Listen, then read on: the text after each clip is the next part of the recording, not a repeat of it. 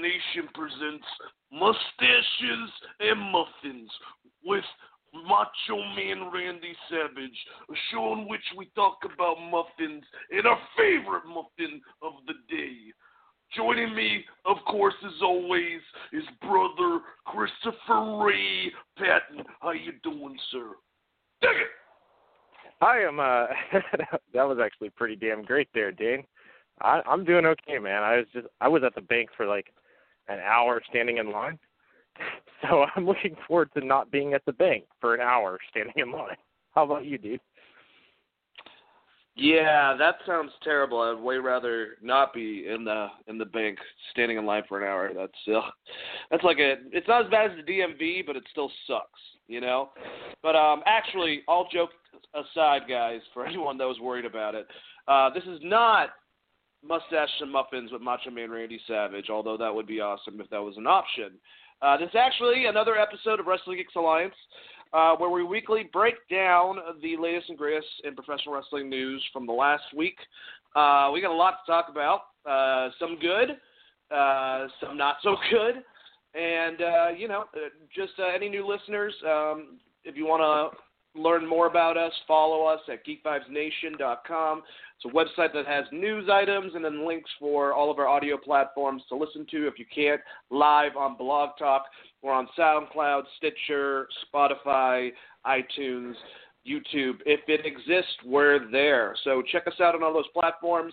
Also join us, Geek Vibes Nation, uh, at anything you know between Twitter, Instagram, and Facebook. Um, and we'll we'll have some fun conversations. And uh, yeah, but let's get into this, Chris.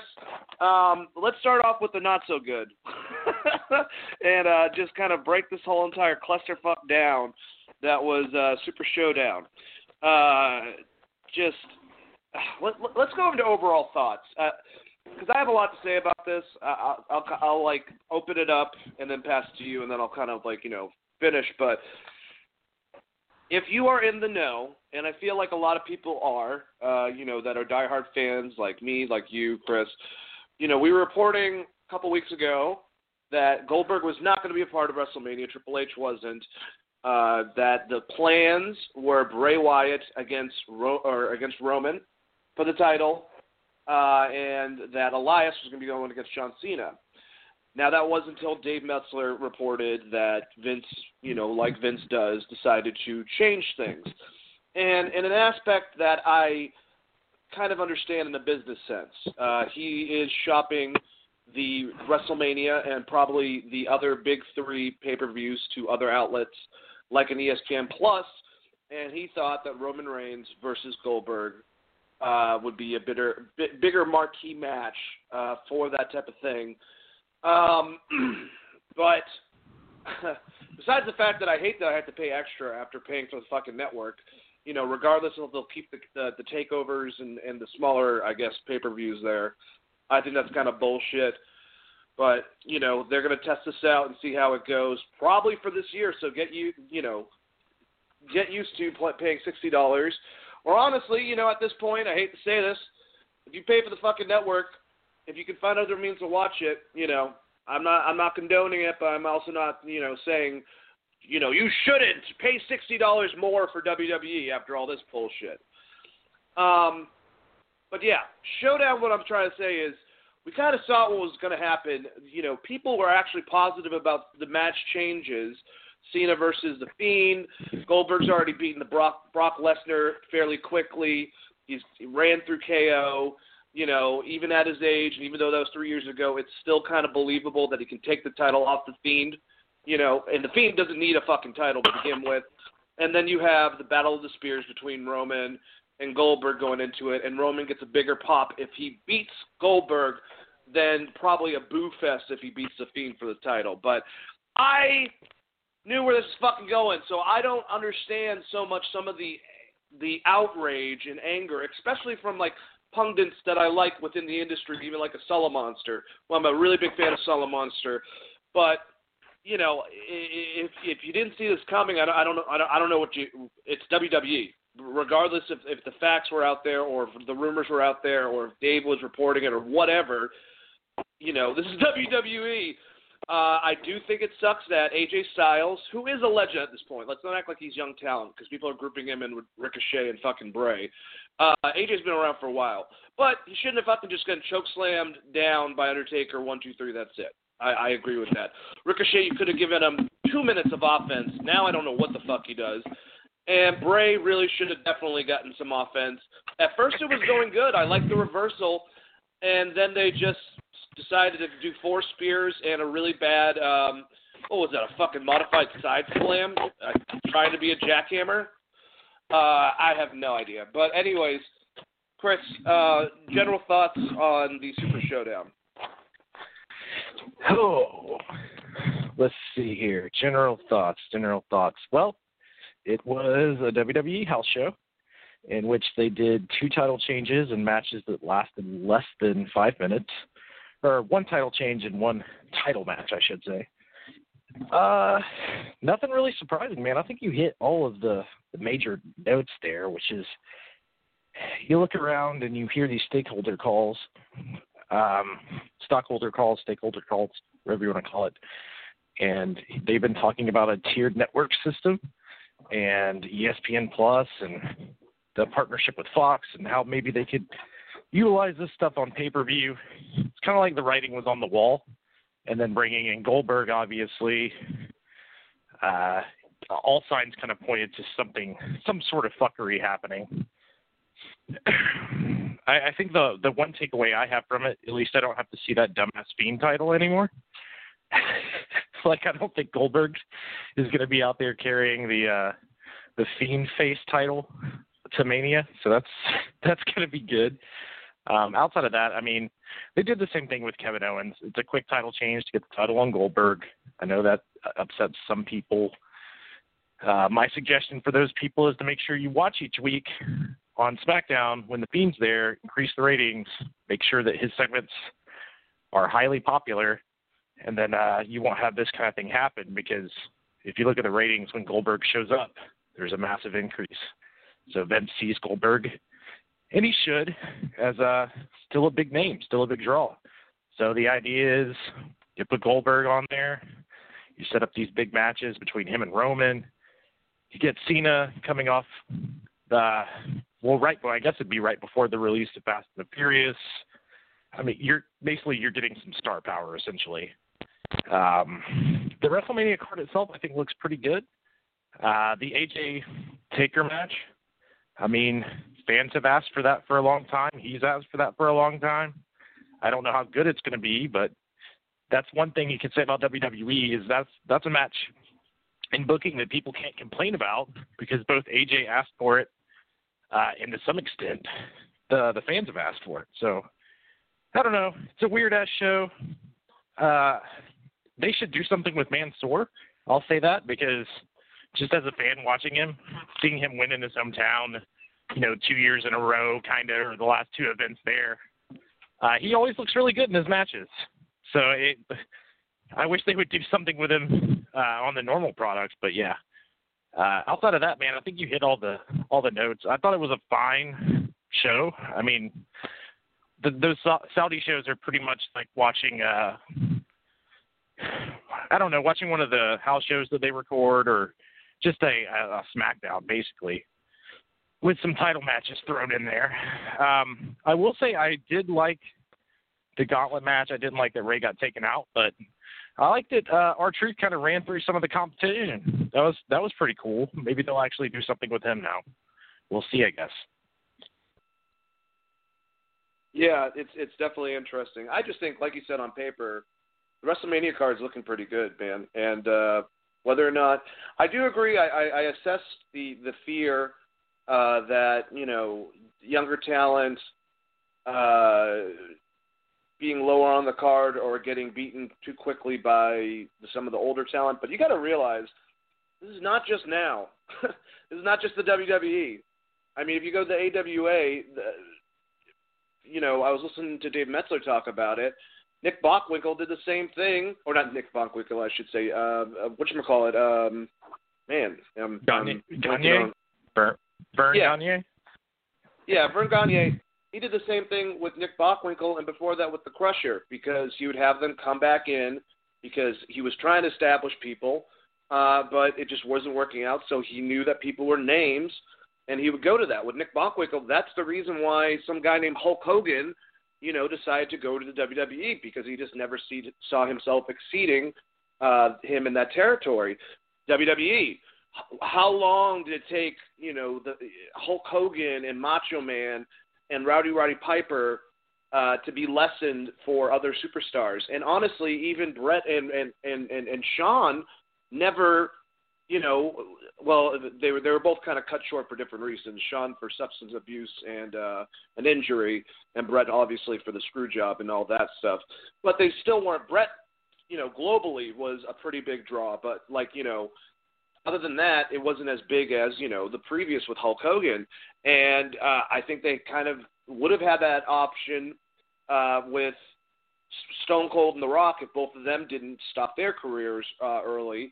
And now it seems like John Cena, Brock Lesnar, you know, if you have a spot for Batista before he retired, Randy Orton, they're going to have some of the bigger spots because they're still trying to draw money as a company.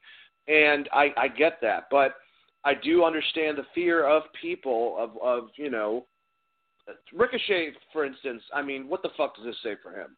I mean, you could have had him be the next Rey Mysterio Jr. You really could have uh, in WWE, and that this this obviously does not make me think that. Now, hey, uh, besides Lana, who just had to come on the fucking rampway and shit, um, I think that you know a lot of people got paid for having to do pretty much nothing, like Rey, like Undertaker. Those are pretty good paydays. Uh, but Saudi Arabia, like like like we said, it, it is pretty much an over glorified house show. But let's let's kind of cut into this. Uh, we had this. I, I actually didn't see this on the pre-show, but the OC got a, a win over the Viking Raiders. It makes sense that you give them a win even over the ex-champions because, well, for one, they fucking deserve it because they get pretty much fucked in booking all the time. But you're trying to establish them with AJ as a, as a unit, uh, and it makes AJ look good, especially since he's going to get choke slammed and beaten by the Undertaker in two seconds in the next match. Uh, the gauntlet match I did actually like. It was for the prestigious uh, Tuwaiq uh, Mountain Trophy, which basically looked like a giant piece of like lollipop or some shit. Um, I wonder if Undertaker has it in his freezer to preserve it right now. Um, Who the hell makes? But uh, real, real question, Dan. Who the hell designs these trophies for WWE? We had the women's uh, tournament trophy. We've had the Kuwait trophy. Uh, some of these look really, really, really bad. But uh, I like the idea of it being a gauntlet match and uh, kind of a King of the Mountain type match. They should have just called it King of the Mountain type match since it's literally uh, the the term of that the the entire event was about like a prestigious mountain in Saudi Arabia, right? Yeah, that represents truth and freedom and, and a bunch of stuff that's definitely not, um, you know, just propaganda garbage. But anyways, yeah, I, I don't know who designs these trophies, but I want them next time to just take like a mold of like uh, I don't know the Big Show's left butt cheek and just put that as a statue and see if anyone just to just to just to do it. Uh, but it it was. Do, do you remember? Trophy. Do you remember the trophy from uh, Guts, the Ragnarok? Like yeah, dude, I was one of that. if you need a mountain trophy, why not just basically copy the Ragnarok trophy? That would have been awesome. God, this is this is how unathletic I was back and just just did not care for sports. I would pretty much go through the whole entire episode not paying attention until the ending because I wanted to see who got the uh the uh the trophy at the end of it. The Aggro Crag or whatever the fuck it was. Oh God. Back when I was younger. Yeah, I called it the Ragnarok. I think it is the aggro crag, but like still, you could have used that design. They should have just stole that. Stole something from Nickelodeon from ninety fucking five WWE. Jesus. But yeah, let's let's let's go through this uh this gauntlet match. Uh, start off with Bobby Lashley. Jesus Christ. And R-Truth. Our Truth got a victory over Bobby Lashley. I mean, that was a big thing. It's kind of out of nowhere. By the way, there was a new 24 episode. It's not really a 24. I mean, it is a day in the life of, of R-Truth, but it's actually just an hour long documentary of his career, even going into Impact and, and whatnot. And I would definitely recommend watching it. Um, I've always been a fan of R-Truth, but just even more so. He's he's kind of like um, outside of the industry. He's just a really good fucking dude, kind of like a DDP almost, just like a really good guy.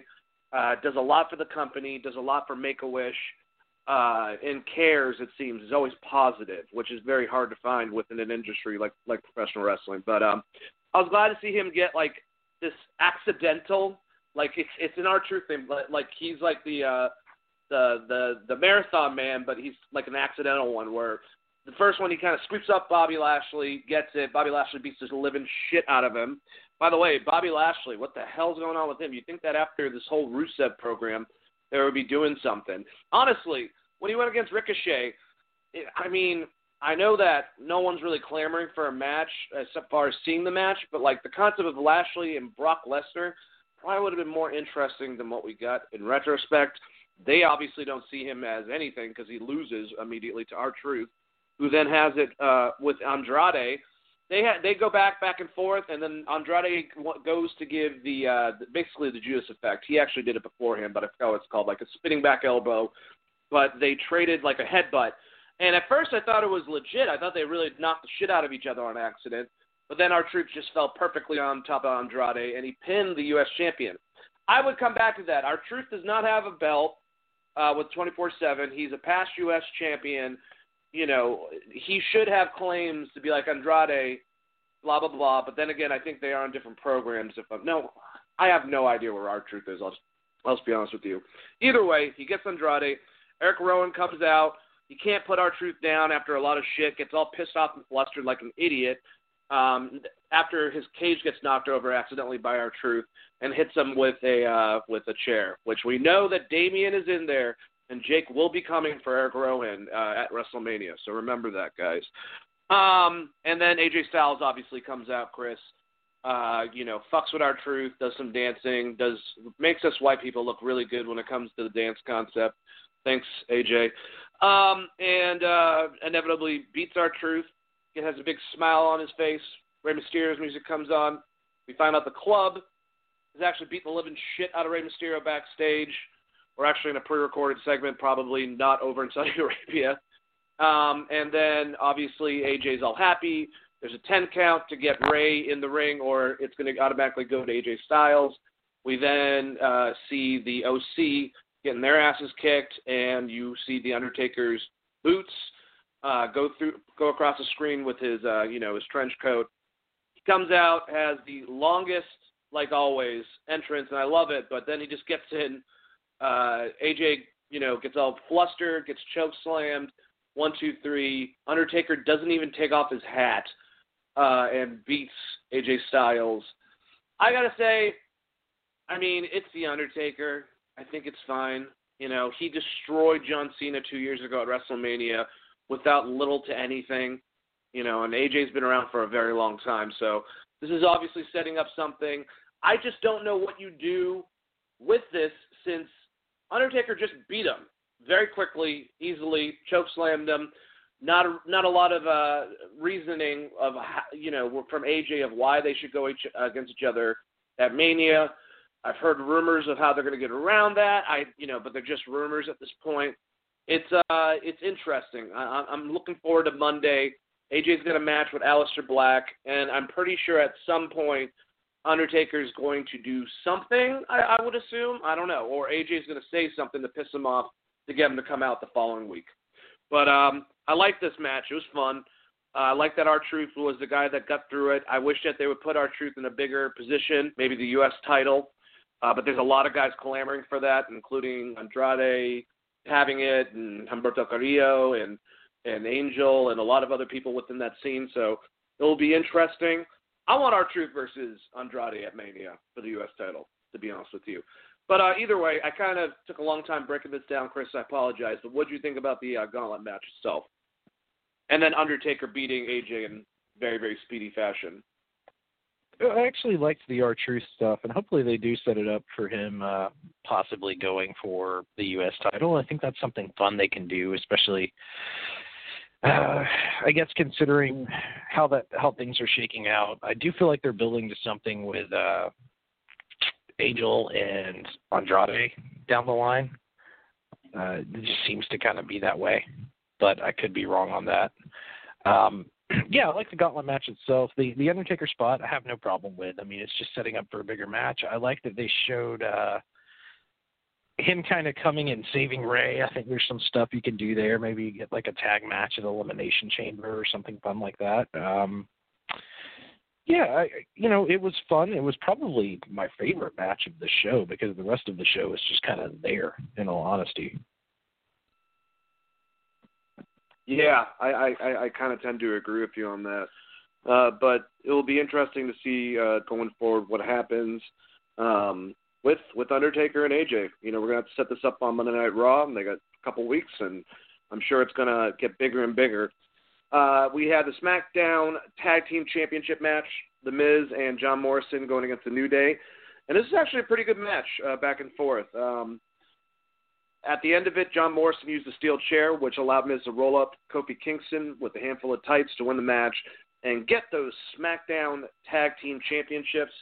Uh, after, you know, uh, last night they came out on SmackDown, gloated about it, and the Usos uh, let them know that there's actually going to be an elimination chamber for the tag team titles on SmackDown.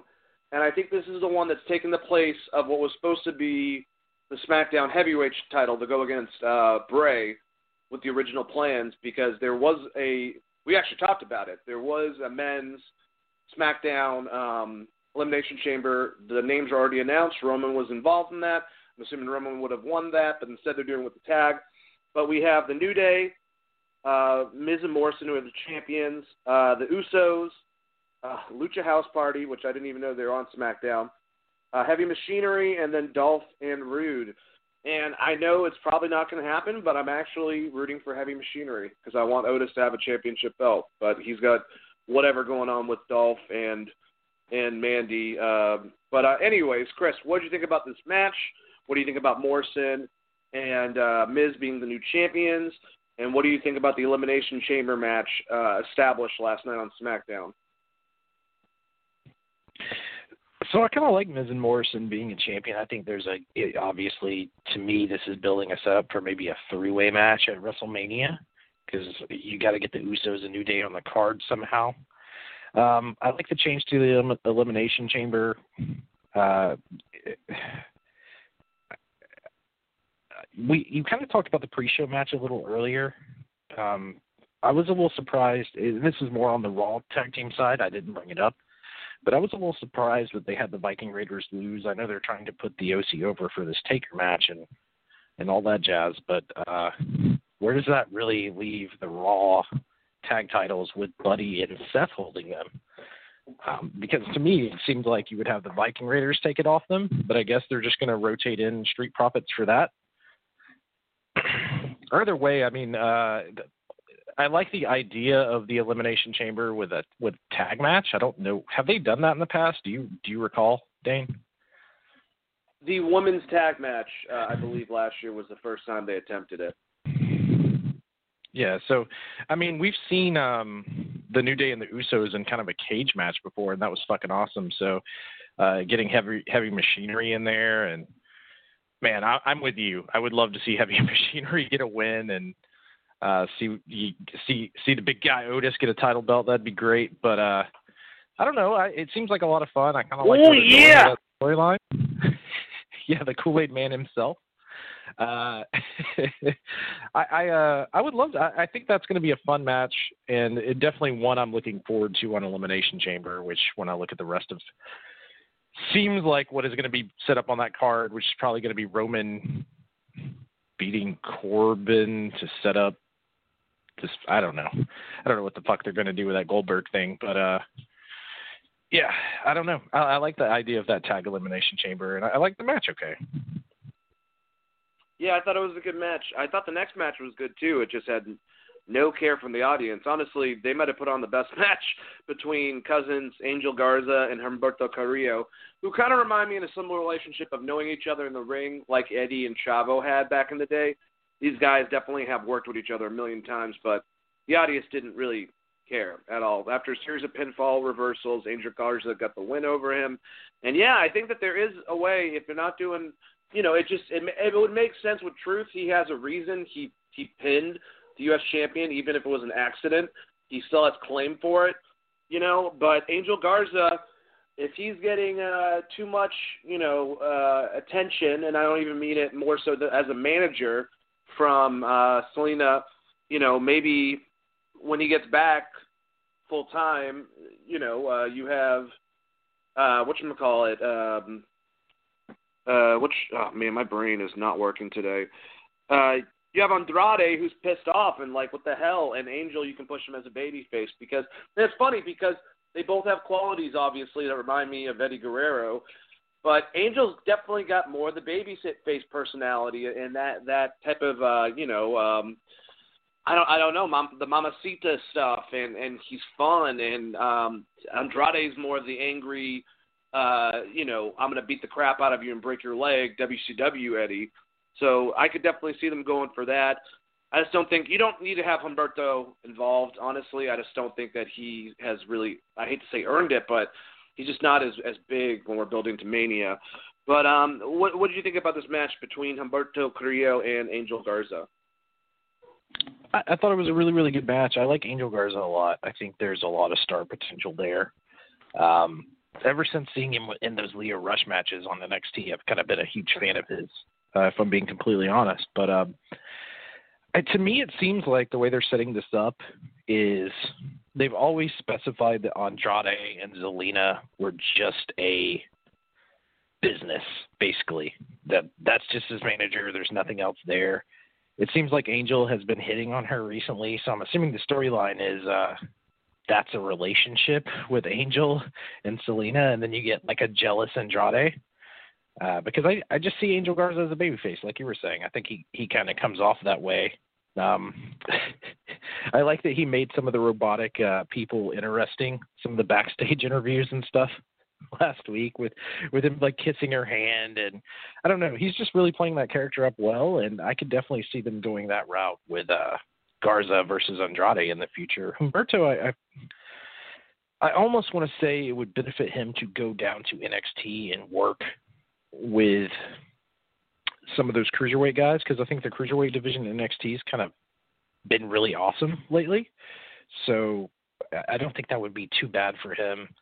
Unfortunately, like he got kind of cut off at the legs because of all those losses to AJ Styles. So that's part of the the crowd being dead. One, they don't really know Angel Garza that that well.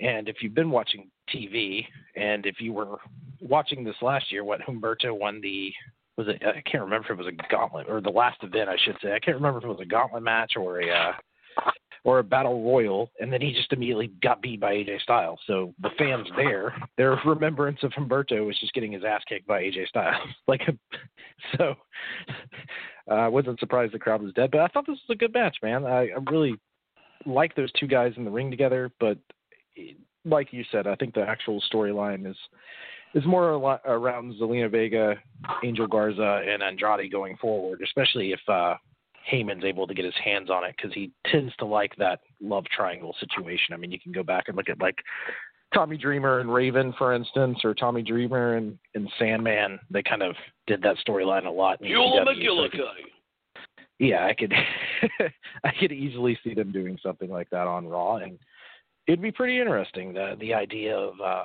Andrade being completely jealous of Angel's relationship with uh, Zelina Vega. I think that that could be really fun. Yeah, and the WWE, you know, whether WWE doesn't mind uh, having us try to erase stuff that we've seen in the past, you know, and I'm not talking about Aleister Black and um, and obviously being in a relationship with Zelina or being married, I should say, to it, but the fact that at, at, when Angel won the cruiserweight title, he had his uh, fiance come in the ring and he has to marry her on NXT.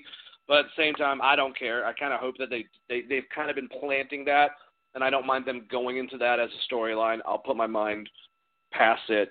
Um, but uh, next match we had this one is a really head scratcher, man. I gotta admit. Uh, we had the Raw Tag Team Championships.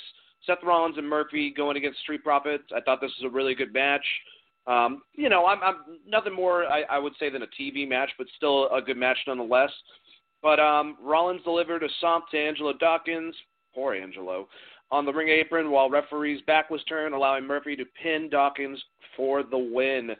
I would have actually, if if I'm to do some, you know, some booking strategy, uh, since we don't have Samoa Joe in the picture anymore, and I think that they were pushing for Joe and KO against Murphy and Seth, get the tag titles off of them, have the Street Profits beat Buddy Murphy or whatever, Montez get his splash on him, get the titles on them, have some dissension, but not too much within the faction, give them a little more than these stupid sermons or whatever the fuck that are not working, uh, which honestly, I've been watching the Elimination Chambers, and I went back to 2009, uh, just the matches themselves that I mean, I wasn't around during it. It is a straight fucking ripoff of the Straight Edge Society because I watched 2009 one, the first one they had, and it's, I mean, it's it's pretty much the same type of thing except for Seth's not that not acting as douchey punk. Um, but either way, I'll get the titles off of them, put on the Street Profits, have them versus AOP for the titles, uh, and then from there have Seth go against KO and Murphy possibly going against Aleister Black, um, you'll still get a great match after the two of them. Uh, but I don't know what they're doing. We have the Elimination Chamber to find out. I just, like you said, also the the past champions got beat by the OC on the pre-show, so just uh, strange. And then there's the OC as well. What are they going to be doing? Uh, Chris, how did you like this match? Uh, I I don't necessarily like the Street Profits taking the loss here because I, unless somehow Samoa Joe is going to come back from suspension, be healthy, and you're going to have KO and Samoa Joe win the titles, I don't. You got to get the titles off of Seth and and Murphy. You just had the Viking Raiders lose. Um, I, I just don't know where that storyline goes, and I'm kind of tired of seeing all these guys just thrown together randomly. And uh, didn't Rollins just kick? They just kicked the shit out of uh, Angelo Dawkins on Monday Night Raw. So the the care about this match is not really there, especially because the Street Profits have. I do they even have a win on Monday Night Raw? If I'm being completely I couldn't even like, tell you. I don't think so. Like I know they've done the Saturday Night Live gimmicks, and uh, then they've had these singles matches where they've kind of just gotten destroyed. Last time I remember them kind of doing anything impressive at all was in NXT as far as in the ring. And I actually like the Street Profits. Okay, I just I think they're being poorly booked and taking another loss here against the tag champions. To me, like they don't deserve a, a title shot now, and you have to get the title off Seth because the match at Mania like I said, barring if they want to go the Samoa Joe route, is Kevin Owens versus Seth Rollins. So you have to get the fucking tag titles off them. I don't know how they're going to manage to do that, but it's uh I don't know. So the match itself I thought was fine. It wasn't anything special at all, but the um the storyline and and the build to what I think is happening at Mania just doesn't make any sense. And uh, I agree with you on the Seth Rollins thing the problem that more that I have with it being a copy of the Straight Edge Society is that you're asking Seth Rollins to be as good of a promo as CM Punk, which is fucking not going to happen. Nope. like I like I said, I think the way you could you could easily solve this, especially with uh, AOP being in the mix, is to bring back Paul Ellering as a manager of this group, and then you can have them kind of be worshiping the Messiah and Paul Ellering can be like a prophet or something preaching the word of Seth Rollins, and then you can still have Seth Rollins get some promo shit in and make him the main focal point. But uh, you know what I would man, like him doing these him doing these sermons and shit is just awful. If you gotta do it at Elimination Chamber, take the belts off of them. I don't know which way you go. Obviously, you made both babyface teams look weak that are the strongest, but still can probably do that have Buddy be the cause of it, have Seth then start doubting himself and also get aggressive and position Seth more so like he was back when he was, you know, the leader of the authority and and and and that style of of heel, like he's pissed off at Buddy and maybe he starts getting in his own head and that causes that style of character because none of this is working for me. I have no idea how we're going to get to Mania, and I honestly don't think between the suspension and the two concussions he's had recently back to back that Samoa Joe is going to be, you know, in WrestleMania. I could be wrong, but I this is just this is dumb. Yeah, I, I agree with you, man, and I unfortunately it ties up one of my favorite wrestlers into a storyline that's really hard to care about, which is Kevin Owens. Um, but yeah, yep. I I don't think there's much more I can really say about this. I, you know, it's good to see Kevin Owens being this overcome all odds and and go the route, but they're not. We've talked about this on the past, and, and they. I, I know Bryan Alvarez talked about it on on Observer. The big thing that's missing is you can do this, but you can't have Kevin Owens just consistently lose every fucking week. He's got to get the better of this crew at some point. Yeah. Like if you if you want a perfect example, it's the thing that I praise so highly on AEW was Dean Ambrose, right? He kicked the shit out of the entire inner circle for like two or three weeks in a row. And then they finally whipped his ass. You know what I mean? Like the bad guys finally, you know, got their revenge, so to speak. But you constantly seen Dean Ambrose outsmarting these guys. On fucking Raw, Kevin Owens is just getting partners who get killed and then he gets killed. Like that's been the entire storyline. So the believability and and like I said, if even if you look past all the sermon shit, just from a wrestling booking standpoint, why the hell would I even think that, that Kevin Owens has a shot against Seth Rollins with the way they've booked him? I agree, man. Booking correctly and just hindsight twenty twenty. If you have that more arrogant, I will say Triple H like architect, you know, uh, Seth Rollins feuding with a very, very well built kind of Austin ish, like they were trying to go for, Kevin Owens, you can kind of you could have a great fucking feud. It's worked in the past and it could still be original and it's whatever, but we'll have to see where this goes. I think extreme uh, rules match between the two of them at Mania, which will probably be great, or even a normal tag match. Um, so let's talk about the the uh, Saudi Arabian Bret Hart, aka Mansoor. Uh, he came out and he defeated Dolph Ziggler.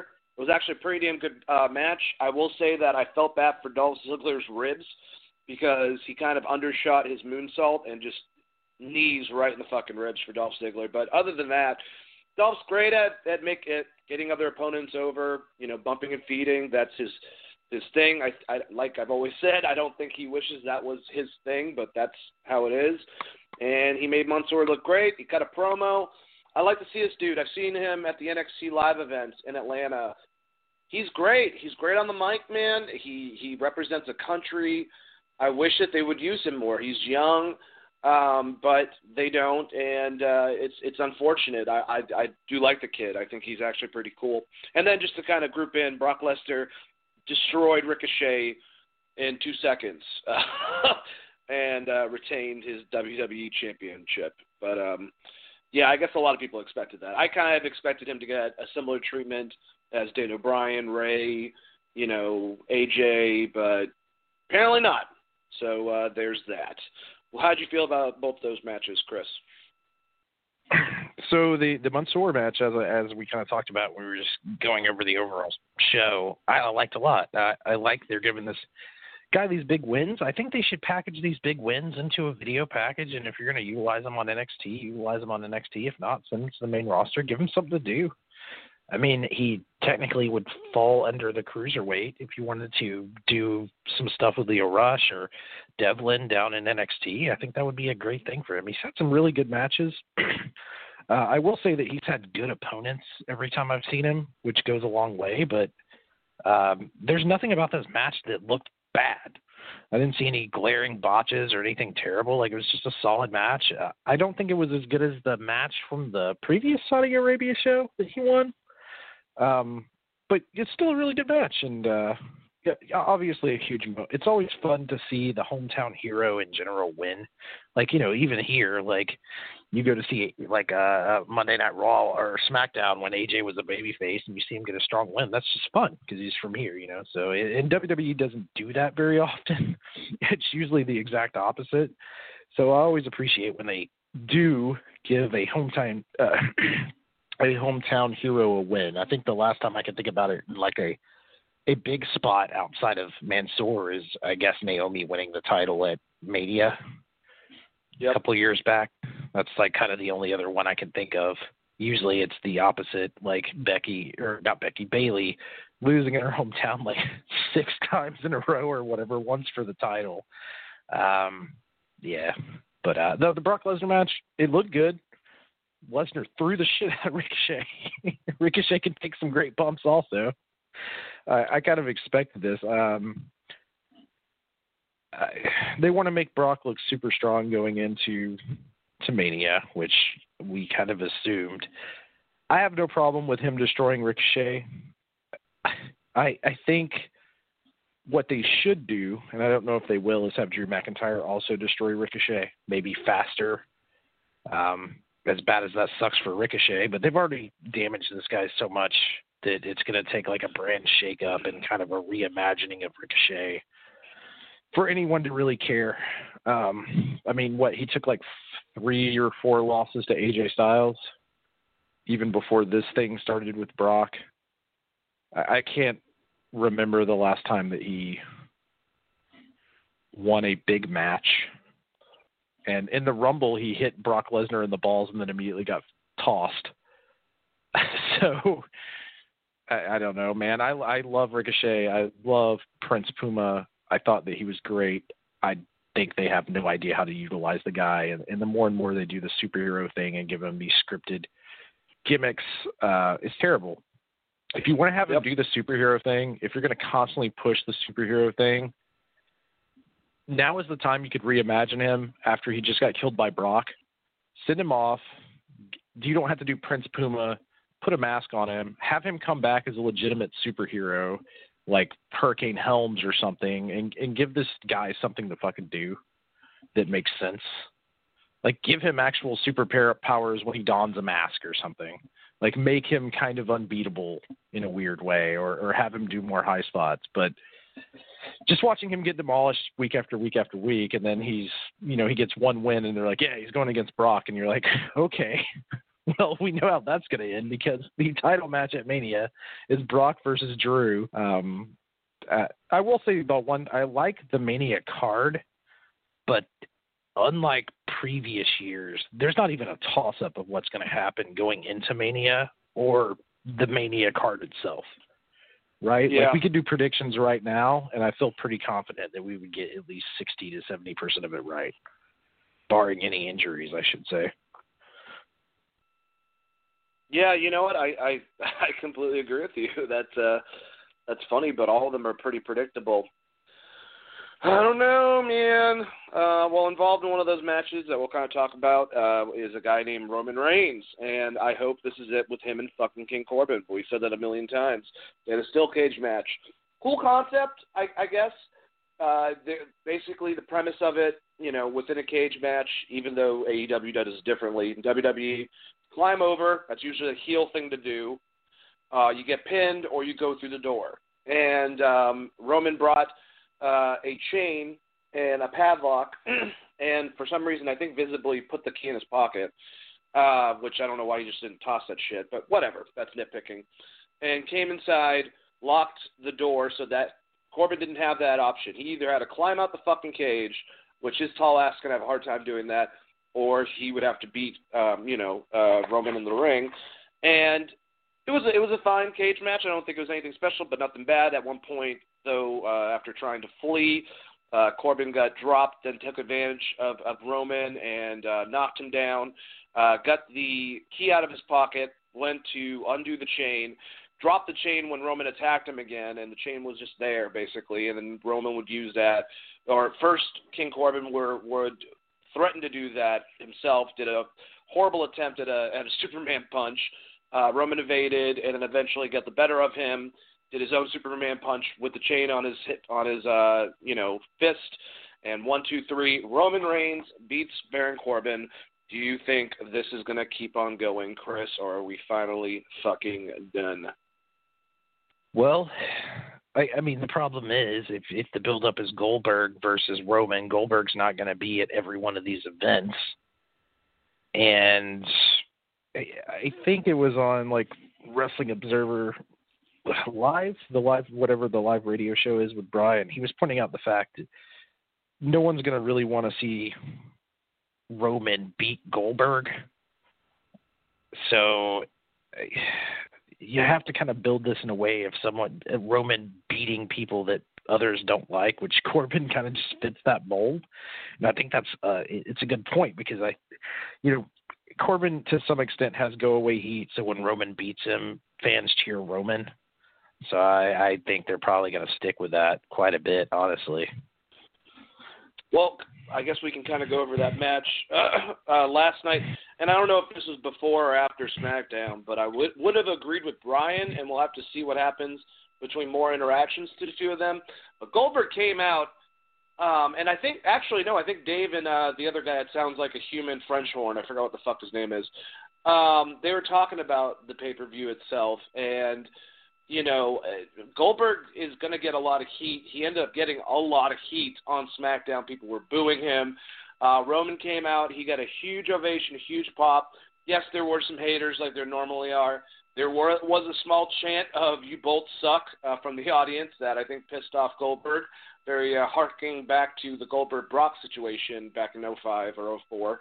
Um, but it seems like Roman you know, because all of us forget this, and, and and this is one thing that me and you have agreed on a million times is that how how petty the the later half, you know, the, the people that are born from like seventy seven or seventy, I don't know, three to eighty eight or whatever, the, the the later half of the Gen Xers and the early half of the millennials, basically, how compared to our parents, my dad thought that Hulk Hogan was fucking stupid. But I was a kid. I was buying the merch, and I was, you know, it was part of me. Uh, and he would like uh, Stone Cold later on, and other people. But you know, it's not like he. It, it, it was just different. His guy was Bruno Sammartino, and also Pedro Morales, who's from up north. And that's how it was. Just like in the South, a lot of people's uh, guy was Dusty Rhodes, and, and and before that. But what I'm trying to say is that our that that generation, the one that grew up with, you know, if if you were either uh, Georgia Championship Wrestling, NWA to WCW in the South, or if you were WWF with Vince with Hulk Hogan, you know, we grew up with that into the '90s with the Attitude Era.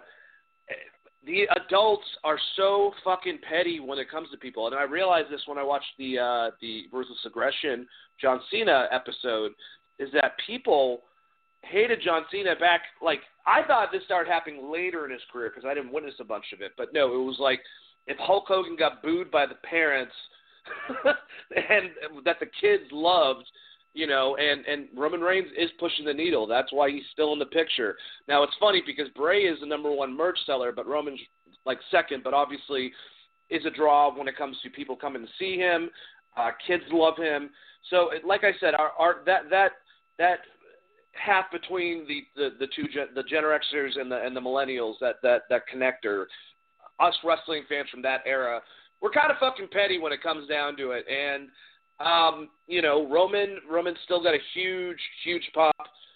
Goldberg didn't, and honestly, this is the crazy thing, and I, I, maybe people would disagree with me when it came to the Monday Night Wars, the Attitude Era, whatever, whatever you want to fucking call it. Um, I would, and I, I'm not a Goldberg fan. I really am not. Even back then, I thought that he overshadowed my favorites like DDP and Sting when he came over. Um, Goldberg was probably the third biggest star after The Rock and Stone Cold out of that era. I'd put him over Triple H. I'd put him over Mick Foley. Um, as far as a draw, nationwide, people knowing who the fuck Bill Goldberg was outside of wrestling, that's just how it is. So I get why this match is being made, and I just hope that uh, Roman gets a good match out of Goldberg. I don't know. That was kind of a ramble, uh, Chris, and I apologize. But um, what what do you think about any of those statements? So I will say I, I didn't get a see I didn't see SmackDown last night, so I can't speak on what happened um, on SmackDown. But you know, to some extent, I think it's it's mentality. I'll fill you of, in it really really quickly. I'll fill you in. Goldberg came out right at the beginning. Uh, people booed the shit out of him. Then um, he said, like, who's next? Roman Reigns came out, got in his face, and said, I am, and dropped the mic. And then that was it. That was the setup for the match. I and I I think that like this kind of harkens back to what you were saying. So when your dad he didn't like Hulk Hogan, but when you loved Hulk Hogan, he didn't actively sit next to you the whole time and say, "Nah, Hulk Hogan sucks." Right? No, no, he just said about the Warrior. Where there's some sort of like switch that happened in in uh the I don't know the world or I guess generationally or something where like it seems like 30 to 40 year old men who have kids are just like let their kids they buy all the merch and stuff and then they just boo boo that person to death or something. I have I have absolutely no idea. Like uh it's the only baby face true baby face that i think is over to the extent of like adults and kids can like is probably Cody. but it's fucking hard to be a babyface nowadays in general. Um, the John Cena thing, the reason people hated John Cena is because he was beating like Eddie Guerrero, Edge, uh, like he was going through everyone, like top favorites of the wrestling community in general, which started that John Cena heat that you're talking about. But uh, with Roman, I mean, like outside of him beating some indie darlings, they don't have anyone on the same level that like the people that John Cena was running through. Like when you start thinking about like Edge, Chris Benoit, um, like I said, Eddie Guerrero, Rey Mysterio, like he was demolishing all these dudes. So like the heat there, the, those are all big Hall of Fame stars. Whereas if and you, you look know, at Roman's career, the people he was beating, like I said, were more great wrestlers, but more indie darlings like you know Daniel Bryan and and some of those guys. Well, yeah, and that. And granted, it, the same thing happened to Hulk Hogan. It just wasn't as loud, and it was way, uh, you know, soon after. But there was a time period where all of a sudden people were like, all right, you beat fucking Savage, you beat fucking Warrior, you beat everyone, you go to WCW, and he started getting a bad reaction from the audience, which obviously caused him to go to Hollywood Hogan. Yeah, and, and you know, I think in a, in a, in a lot of ways that has to do with people like Sting and Ric Flair and your WCW guys getting beat by this WWF monster. That that changed things a little bit as well as far as what happened with Hogan, um, to a huge extent, because it's almost like we couldn't get it done, so we had to bring this guy in. It's like if the Falcons signed Tom Brady or some shit, essentially. you know, like you kind of just want to hate the guy because he was, let's say, on the other team for so long. Especially if you're, you know, if you're from the South like I am and you're a WCW fan. When Hogan came in, you're like, well, that's the fucking that's WWF guy. I don't give a shit about him. Um, so him turning heel made a lot of sense in that scenario. The Roman thing is so weird to me because he came back from cancer He's not been over pushed since then, and now people are still like still don't like him. I guess even though he's only been just, feuding with Baron Corbin. I just think that he would have gotten a worse reaction if he beat the Fiend for the title than if he beats Goldberg for the title at Mania. So um, I I think they built in some protection that was very smart. If you have to do this, and I'm going to give them a little bit of credit on this. So like you said, if Roman beat the Fiend, people are going to lose their shit. If Goldberg beats the Fiend, you're going to have a split audience. You're going to have the fans that are like, well, fuck, it's fucking Goldberg. I love Goldberg. And you're going to have the fans that are like, oh, he should have beat the Fiend. So if you protect Roman and you don't have him beat anyone headed into Mania, and maybe you have Goldberg continue to beat fan favorites, then when Roman wins at Mania, people are going to cheer that. So they they have built that into a, scenario, at least, where you can make Roman look good coming out of Mania if done right. So in a lot of ways, uh, like Goldberg beating the Fiend, you know you're going to get backlash for it, but at the same time, if the idea is Roman's going to win at Mania, it's a way to get at least the heat off Roman beating whoever he was going to yeah. beat for the title at Mania. So it, it in a lot of ways it's kind of smart booking, and I know people aren't going to want to hear that. And like you know, the Fiend with John Cena is way better versus than John Cena versus Elias. I think those promos will be really fun. So uh actually, oh, it's like God versus the yeah. devil, like the the fucking goody good, happy go lucky, you know, motherfucker versus you know uh Charles Manson. Like I like it. I, I I think it will be fine. The Fiend should have never had the fucking title to begin. Well, we'll get to that. That's the last match. That's the last thing to bitch about. We've kind of been going around it, but I also want to talk about the ladies' match between uh, Bayley and Naomi for the women's championship match. Um, I thought the match was good. I thought the ending was stupid. It made Naomi look like an idiot. Uh, Bayley trapped Naomi's foot in uh, those baggy T-shirts they have to wear in Saudi Arabia and hit the uh, Rose Plant DDT to retain her championship. So obviously she screwed her. Last night we had Sasha return to SmackDown on a random SmackDown to be in a tag match with Bayley that they lose. Whatever. Um, but it was against Lacey and Naomi. I think you're gonna. I think it's gonna be those four ladies. What I'm assuming. Uh, my, my assumptions now is those four ladies for the SmackDown Women's Title. Bayley going in as champion, probably fucking losing it, possibly to Sasha.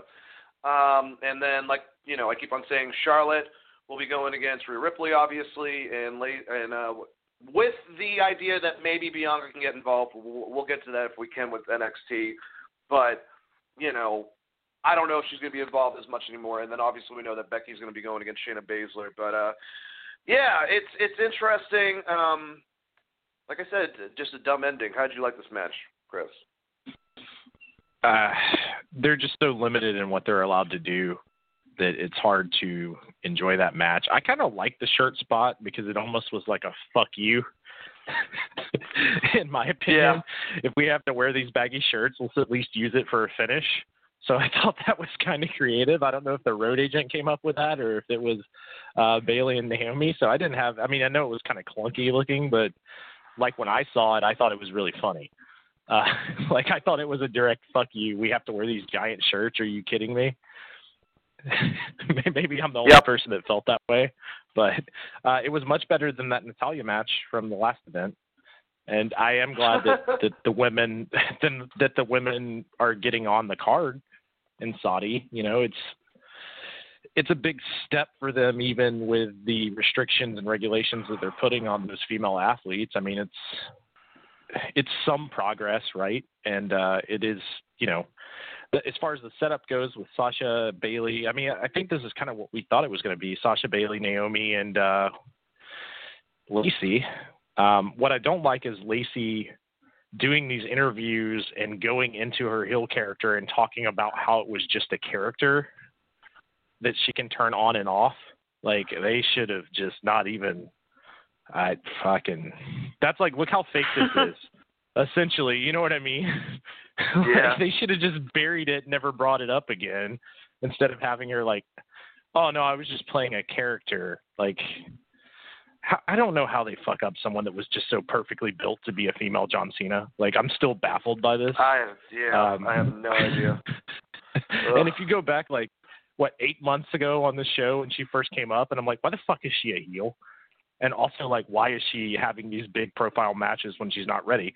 Well, her in ring ability has gotten a lot better and they're trying to do what they should have done, but they should have just left her in NXT and had her come up as a babyface to begin with. Like it's fucking, and I actually feel bad for Lacey to some extent because it's it's almost like the Big Show thing where they flipped her too soon. like I, don't know. So I'm assuming it's going to be Sasha versus, and like we've talked about, like Sasha versus Bayley at at Mania. Um, that just makes the most sense, and then you get Becky versus Ronda. I guess, or no, Becky versus it's Becky versus Ron, uh, not Ronda, uh, Becky versus uh, Shayna Baszler. Shayna Baszler with what I'm assuming is still going to do a be a guest referee spot if they can do it because they're going to make us pay for this shit on pay per view, uh, is what it seems like. And then you're going to have Charlotte versus Rhea, right?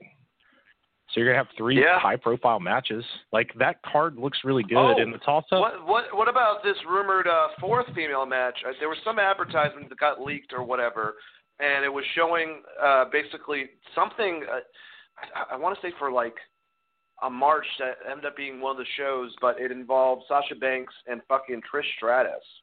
Did you hear about this shit? I'll try to bring up the information. No, I I haven't. Are they gonna do that? Um Maybe they're going to do the but women's only pay per view again. Oh, I don't yeah. know if they're going to announce that. Yeah, I don't know if maybe they're going to do something like that again. But Trish, I thought that she had a really good match to go out on. I thought she did too. Like Where I don't, I don't this? necessarily. Like it was her. What she? It was her versus Becky, right? Like I remember um, that match being pretty good. Yeah, no, no, no. It was it was her and uh her and Charlotte at SummerSlam, and it was an awesome match. Um, yeah, that's that's it was Charlotte. That's right, because Becky was uh tied up. Damn, in I the wish I remembered this. Seth and they were, Seth and Lacey thing at that point. If I'm remembering right, I don't know. from- it's been a long There time. was a tweet. It was a tweet from Trish Stratus, and I can't find it because she took it down. But it was a video that was saying blah blah blah. Who knows? This could be Trish having a new podcast, and the date that she put up uh, with Sasha could be her having her on a podcast for WWE. So, but it was just weird, and I think that it's actually Sasha's going to be involved in that match. But it would make sense that that would be a fourth women's marquee match with Sasha going against Trish, which I know that Sasha wanted to. Um, I wish I, I I apologize, guys. I, I I thought I remembered this, and I completely fucking forgot to uh, write out write out the information. But it was it was basically a tweet she put out, had a date, had a picture of her and Sasha. Um, but anyways, let's let's move to the last match that we kind of I- I I mean will- we've already talked about. Real quick, if we're if you're talking about a fourth uh, women's match at Mania, would you rather see, you know, Trish versus Sasha, for instance, or would you be more into Asuka and Kairi Sane on like the pre-show or something, where they break Well, those two up? I think that I could be completely wrong, but I don't think they have enough room to put the women's tag titles in. I could see them having a match on Takeover with two women that they stack up to go against them. I don't know who that would be, but you know, uh, or you, I guess you would have to do the pre-show, but it would probably be with the the women's tag titles because they have those. Yeah, I was thinking maybe you could drop them beforehand and then have that team split up, and then you have like a really big ass banger match on either Takeover or the pre-show on Mania. That'd be awesome. That would be awesome. Man, if Io's fucking healthy, like I said, go to NXT and put Io on a, a, a team with one other badass and put them against the two of them. You know, something like that. Um, yeah. So let's go over this last match. This is the one that people were pissed off. I think that they set it up pretty good, where Goldberg kept on spearing him. He was getting. This is like Conan the Barbarian going against fucking Jason Voorhees, and Jason keeps on getting up, and then Goldberg would spear him. He keeps on getting up. He gets him in a mandible claw. Goldberg gets out of it, spears him again. He gets him in a mandible claw, gets up. And then it was one more. No, no, it was three spears in a row, and then a terrible, like I said, it was like a a modified uh, side slam or some shit like that. Like I don't know what the hell you call it. Uh, trying to be a jackhammer. Goldberg's getting older. Ray's a big dude. I get it. Uh, into the jackhammer. One, two, three. That is it. And I think that the problem is over Ricochet, over over AJ Styles. I wish that they gave a little bit more offense. But then again, I kind of understand how that's not the case because if you saw the fucking interview with Goldberg afterwards, he was already blown up. So uh, you know, he's never been a guy that's you know when it comes to stamina in in ring stamina. Uh, he's always been someone that he puts on his best matches when it's you know done in a couple of minutes. I think his best one was against Brock Lesnar a couple of years back, uh, where he lost the title. And that was a very short match, probably one of the longer ones of his career. But he's not good in long matches. It just I think that that Bray should have had some more.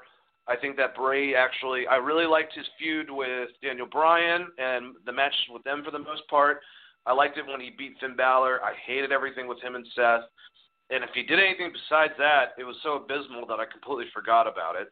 Uh, you know, and I get that if you look at Undertaker, his matches at the beginning of the time, I, th- I forgot who the hell compared this, were pretty fucking slow, boring, and and you're trying to build with Bray, and I do agree that this is probably not going to help him his first loss. But like me, and you keep on saying, not, you know, I I don't need to repeat anymore. It is Goldberg. He has that that style of concept where it's it's. I think I think it's fine. I think it's going to be okay. I wish he didn't come out and point at the sign with John Cena at the end of fucking SmackDown last night. That was silly as shit. But you know, whatever. We'll we'll have to wait and find out. These guys have history together. I'm sure it'll be established, and it'll be a fun um, build up. We'll we'll have to wait and see for the match. Uh, how did you feel about this match between Bill Goldberg and John and not John Cena and and Bray Wyatt, aka the Fiend? I mean, they gave Bray more than they gave Kevin Owens, so there's that, right?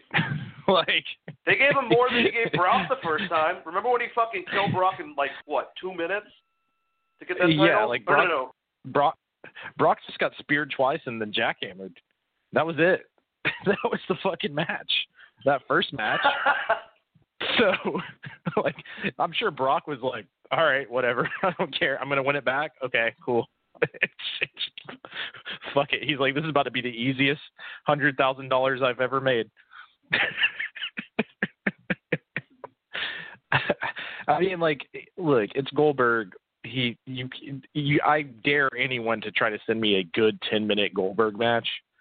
Um, if you look at that last match, he's working with the Undertaker. He's one of the greatest of all time, and they almost killed each other just trying to have like a legitimate match. Um,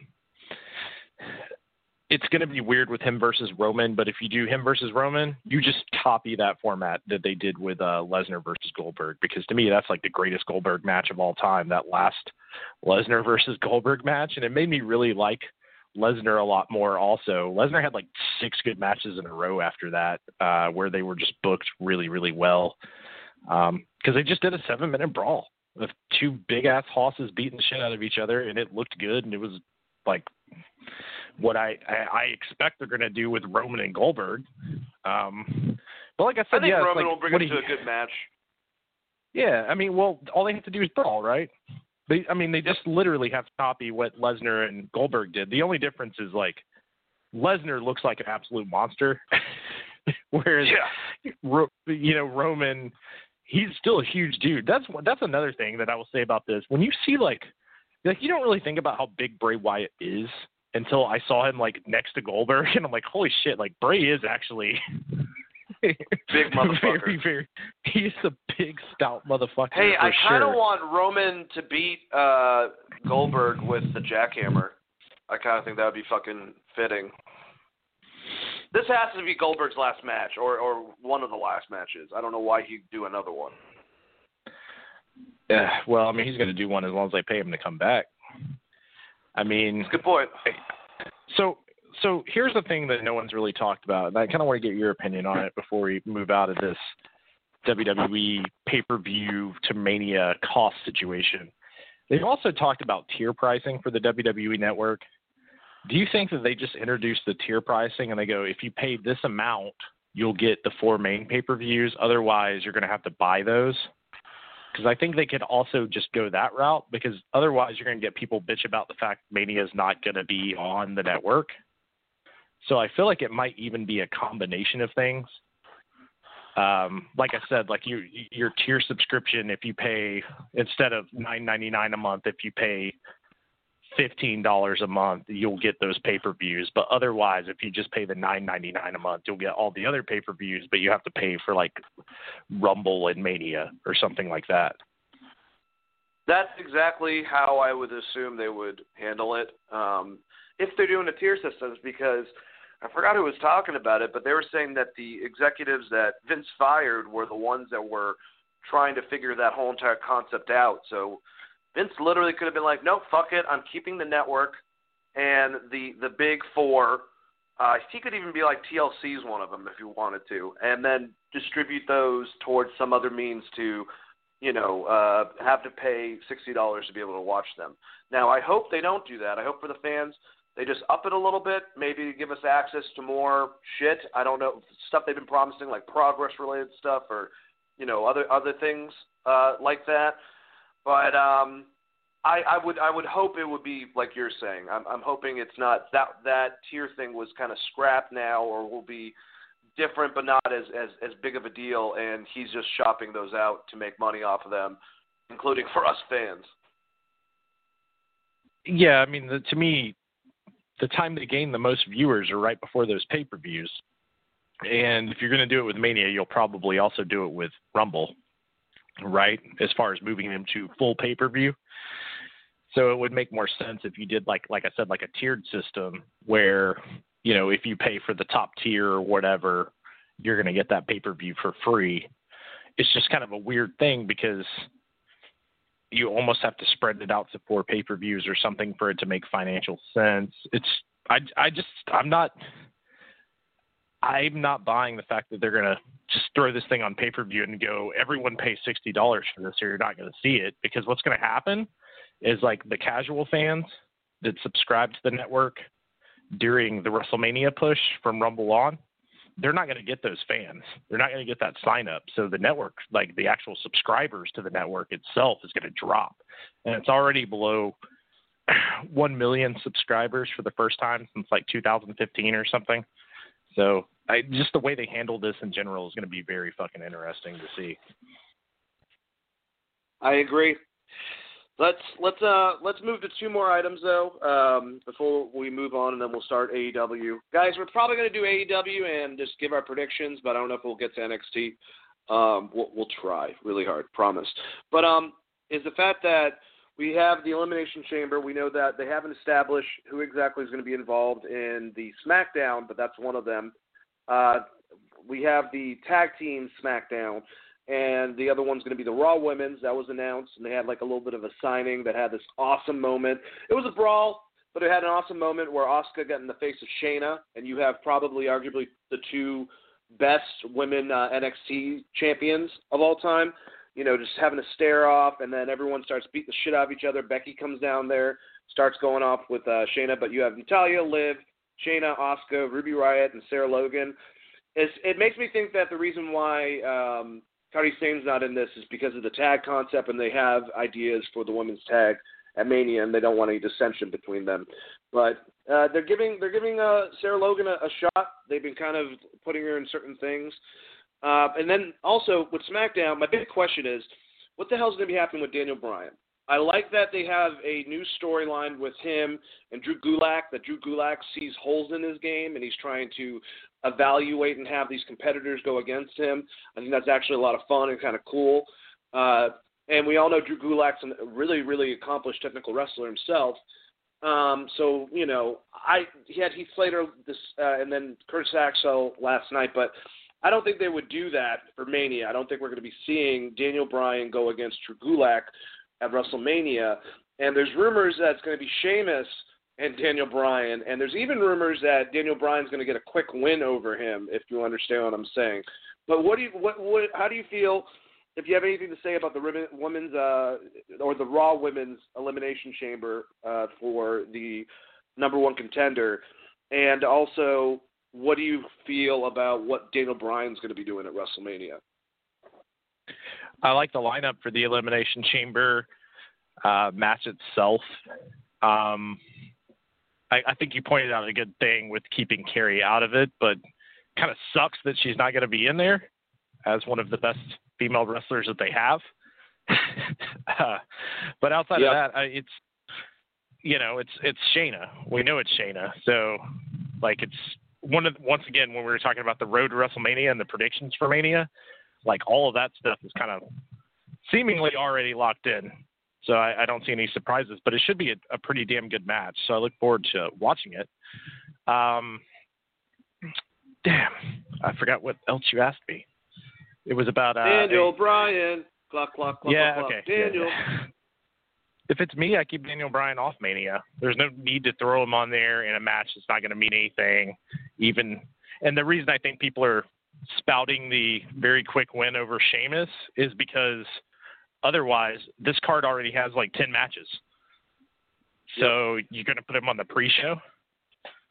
Yeah. You know what I mean? Like if you're just going to put Daniel Bryan on the pre-show, just don't fucking put him on WrestleMania. Have him do something else. Have him be a host or uh, do one of a billion different things outside of him just beating Sheamus really quickly because then people who like Sheamus will be like, well, why the hell did they do that?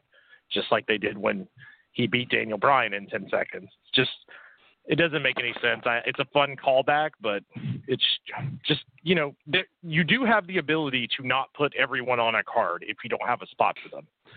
So if you don't have anything for Daniel I don't know do, if they have that ability. I don't know if they have that ability. We're gonna have everyone. Like, Get me out. Fucking, I mean, give him a match against uh Gulak on Takeover instead. Do it the night before. That would be fucking awesome. That would be a great match. Just just do that. Don't give me some bullshit match with Daniel Bryan. It's just gonna piss people off. If you give people Daniel Bryan for like two minutes in a nothing match, well, people are just gonna bitch about it. So just don't put him on me. I will say I will say that whole glitchy thing that's been happening the last couple of SmackDowns where we keep on seeing glitches, it looks like it might be Ali coming back from injury. They could set up that match and have a great match if they wanted to have a match to have a match. Um, I don't know. That was supposed to be what was was going to be the WrestleMania match last year was between the two of them. So. Well, yeah, but if they do that, it's still going to be on the pre-show. I know. That, so that's it's a good like, point. It's like how how long is WrestleMania going to fucking be this year? It's gonna, they, like so. God damn it. You get what I'm saying? Like either move it, move that, move a big match to Takeover if you're going to do that with Daniel. Like do Daniel Bryan on Takeover. He's a big star. That'll get people to tune in to Takeover. Like don't put Yeah. him in a fucking pre. It's just going to make people mad if you put him on the pre-show, and for some reason people don't watch your three-hour pre-show because they have six hours of Mania to watch. It's just going to piss people off. So just like you don't have to book everyone on Mania. Like book what you think's your top matches. Make those matches really good. Don't cut their time limit to like seven minutes, um, and have a good card. Like I look at this Yeah. AEW card coming up tonight, and it's phenomenal, but it's not overcrowded. Yeah, yeah, I agree. Well, why don't we uh, why don't we why don't we use that as a good transition to start talking about AEW, and we'll go over Dynamite, and then we'll run through the uh, the pay per view. But um, this first match, man, this is one of my favorite matches in a while. I thought this was brutal between uh, both uh, Pac and also Kenny Omega. Uh, they had a 30 minute Iron Man match. This is the rundown uh, via Uproxx. Thanks always for a great rundown of you know the pay per views and events and stuff. But the Young Bucks were in uh, Omega's corner. Uh, missing was uh, Adam Page. Uh, they had kind of a reason for that because JR Had, would have an interview shown later on that he did previous before the show, in which the Bucks ended up kind of giving uh, Adam Page a lot of crap. Um, and also putting themselves over as the best tag team. Kenny kind of agreeing with them, which was weird. But I love these J- JR interviews.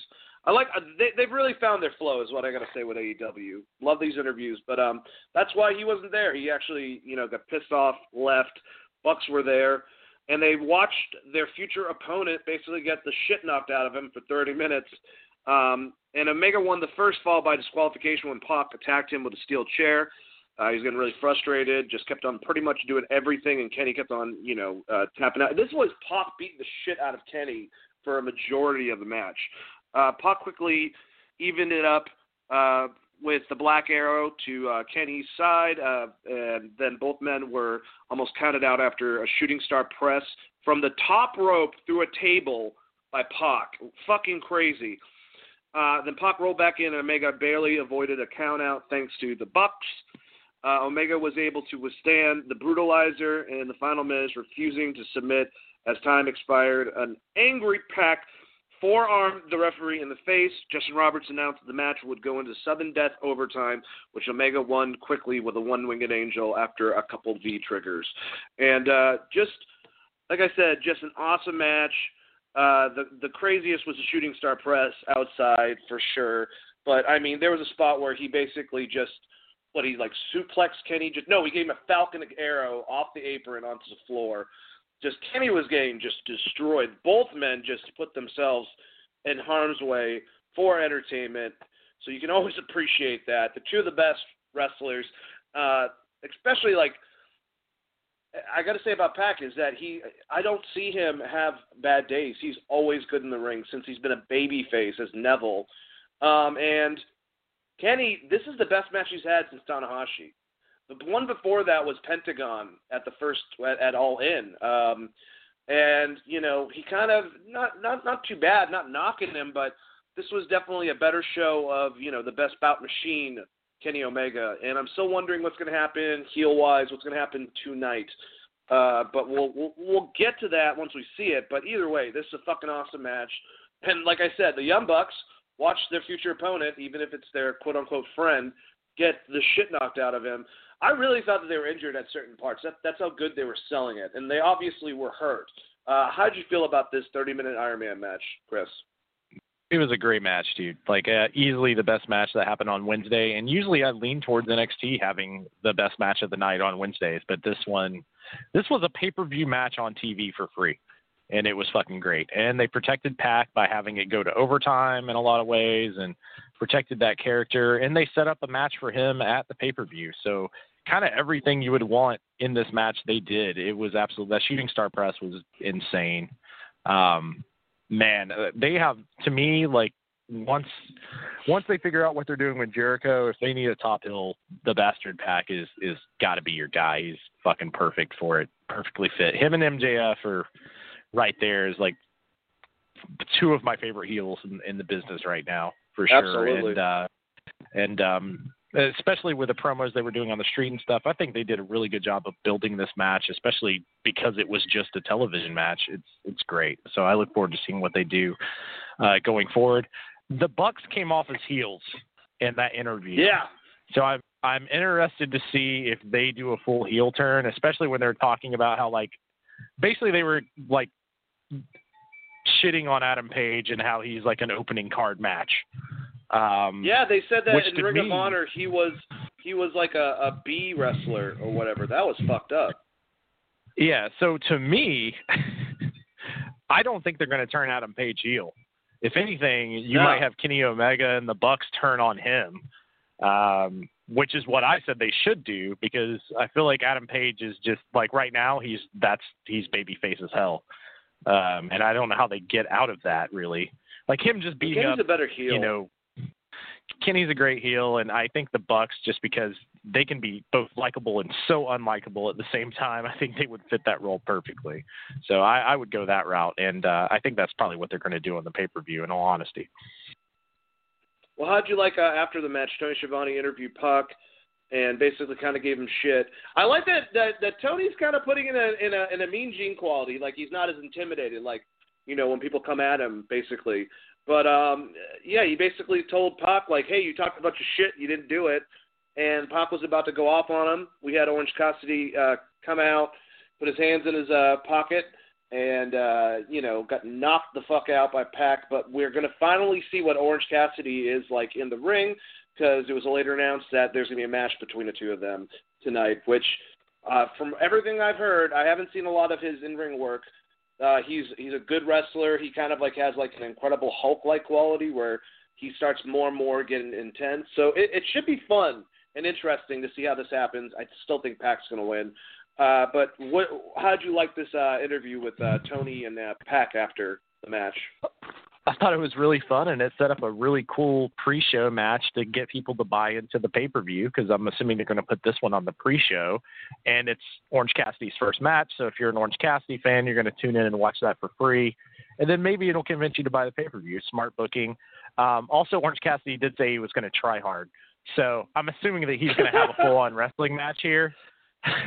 it's probably going to start out very slow, but I don't think he's going to be doing what he was doing in the Indies, like the Invisible Man spots. And uh, I would assume if, if you want to, if you want to see what he's going to do, watch the Orange Cassidy Bryan Alvarez match that they had, where it just started out kind of gimmicky and then just turned into a full-on wrestling match. I don't think it's going to be like Chikara. They're not going to do that to the bastard Pac. Like he's going to be protected. So I, I think it's just going to turn into a full-blown wrestling match, maybe like a minute in and uh, probably will be really good because Orange Cassidy, believe it or not, is a good wrestler. He just kind of plays that gimmick a little bit. It, it, some, I don't want to. I almost said similar to Joey Ryan, but like he's not doing dick flips. Uh, but he does do ridiculous shit like that. But Joey Ryan's actually like a pretty good wrestler as well.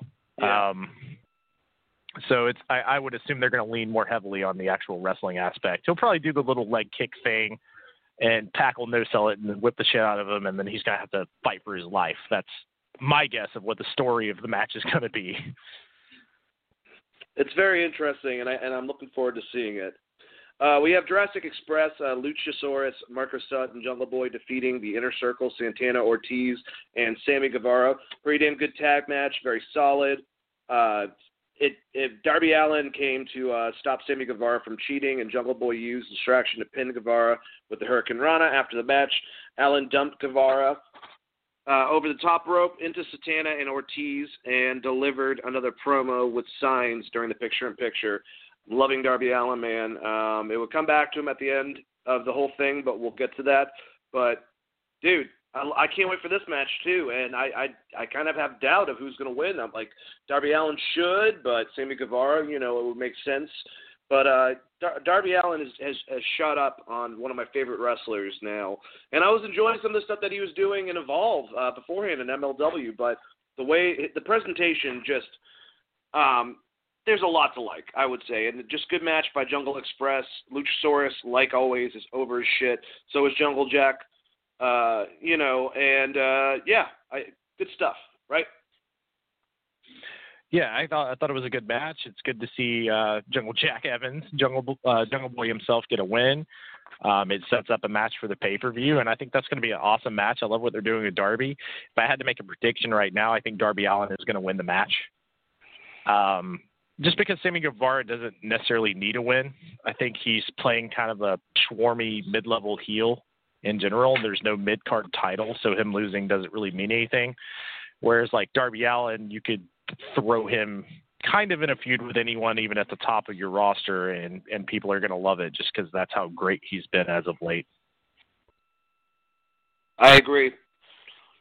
Absolutely. And um, after that, we had the best friends going against the Butcher and the Blade. Um, this is a good match, another great tag match. Um, and, and in which during it we had another spot between uh, Orange Cassidy uh, freshly squeezed, and also the bunny, in which she tried to kick him in the balls again, and he stole. Uh, she, he caught her legs. She stole his glasses. He stole the bunny ears. Uh, just just funny stuff that I actually I, I do I do pop for. Um, but the best friends won with the strong zero. After the match, Pac versus uh, Orange Cassidy was announced at Revolution, with Chuck, Chuck Taylor saying Orange Cassidy is going to try, and the crowd chanting he will try and Beretta letting everyone know, well, we don't know that, but hopefully he will. Uh, what was great is that people that might have noticed in picture in picture but not pay attention, I watched the FITE version, and uh, on the FITE version, you know, I saw in, in between the commercial, and, and we got to see Tony Schiavone not only put on Orange Cassidy's glasses and give the thumbs up after he did, but they all did a big old like the the, the big best friends hug from each corner, and you know, JR was laughing, Taz was laughing, I was fucking laughing. It was hysterical. So I, it kind of sucks if no one got to see that because the audience was into it. It was it was good stuff. But I, I, how do you feel about the match? And then obviously we kind of talked about the match between Orange Cassidy and uh, Pac. Yeah, I like like I said, I like the build to the match. I like that he's going to try, and uh, I thought the match itself with Butcher the Blade, uh, Butcher the Bunny and the Blade uh, versus Best Friends. I thought it was a, it was a fun little match, nothing crazy. I and I thought the comedy was used well because they played off what those characters are. And uh, the Tony Schiavone shit I saw afterwards, but that was absolutely hilarious. Like so, I, I'm in the same boat as you, was thinking that was that was great. It's it's the it's the kind of comedy that works in wrestling where it's not force fed to you because it's who those characters are yeah. supposed to be. So like WWE should watch that segment and go, okay, that's how we should do comedy. Yeah, they should watch a lot of segments of a lot of things. Um, Hikaru Shida beat Big Swole, Yuka Sakazaki, and Shanna in a match that was pretty damn good. Uh, all ladies looked great in this match. Um, really liking Big Swole, like her look, her her performance. Uh, but like Shida, I've been saying for a while, her and Shanna actually since I first saw both of them I've I've thought really well. And you know and and Yuka Sakazaki she really her style and even though I, I I feel like the persona is kind of a bit silly but I'm not used to it. Her style is very flowing and kind of just all the styles together were very very drastically different. Big Swole was much more, you know, obviously like um a lot more punches and and uh Shanna's very very quick and um, I think Hikaru Shida, she's you know I, I have a crush on her a little bit, but uh, she did a pretty damn good job. She hit a running knee on Swole to win the match, um, and uh, yeah, that was a pretty uh, pretty good match. What do you think about the uh, four way women's match, Chris?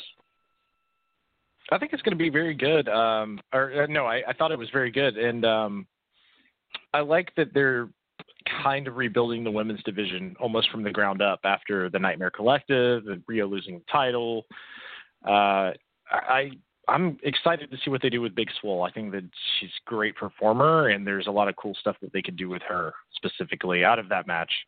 Um, yeah, I, that's kind of just my general thoughts. Uh, this one I was going a little bit back and forth with what was on NXT at the time, so I don't want to comment too much about on the the in ring stuff because I didn't have a chance to watch it back fully. I got you. Makes sense. Um, the new uh, AEW signee Lance Archer was announced, and apparently he will be on Dynamite uh, next week. I don't know if that means that we're going to see him actually uh, come out tonight and then make his announcement next week, but it's cool to have Lance Archer. That's for damn sure. they're getting some awesome names, and I think they're going to get a couple more. I, I think I really do think they're going to be getting Luke Harper, um, Matt Hardy, and also uh, Brian Cage in the next couple weeks. And those are going to be some awesome names included in this already awesome roster. But the ending. Oh, actually, no. Before we get to the ending, what do you think about Lance Archer joining? Um, you know, I, I think we already kind of talked about this, but what do you think about him joining AEW? I, I think that's an awesome addition. Watching him in the G1 and and his matches there, specifically the the first couple nights in Dallas or the first night in Dallas, um, and what he's done in New Japan, man, they have they're starting to stack this roster with really good performers, and if they can continue to build good storylines like they did with Pac and, and Omega, for instance, where that thing plays out on TV, that's going to be solid gold for them as as a company. So um, man, you look around with the additions that they've added, and you know that Luke Harper is around the bend, and probably Matt Hardy as well, and a few others, some big names.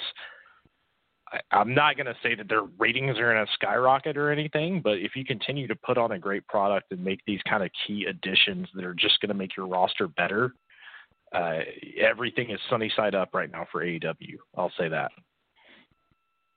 Absolutely. All right, so the last thing we have the weigh-ins, which I thought was an awesome concept. They use for boxing, obviously, and UFC, but to play it off and do the whole entire pageantry, I thought was a.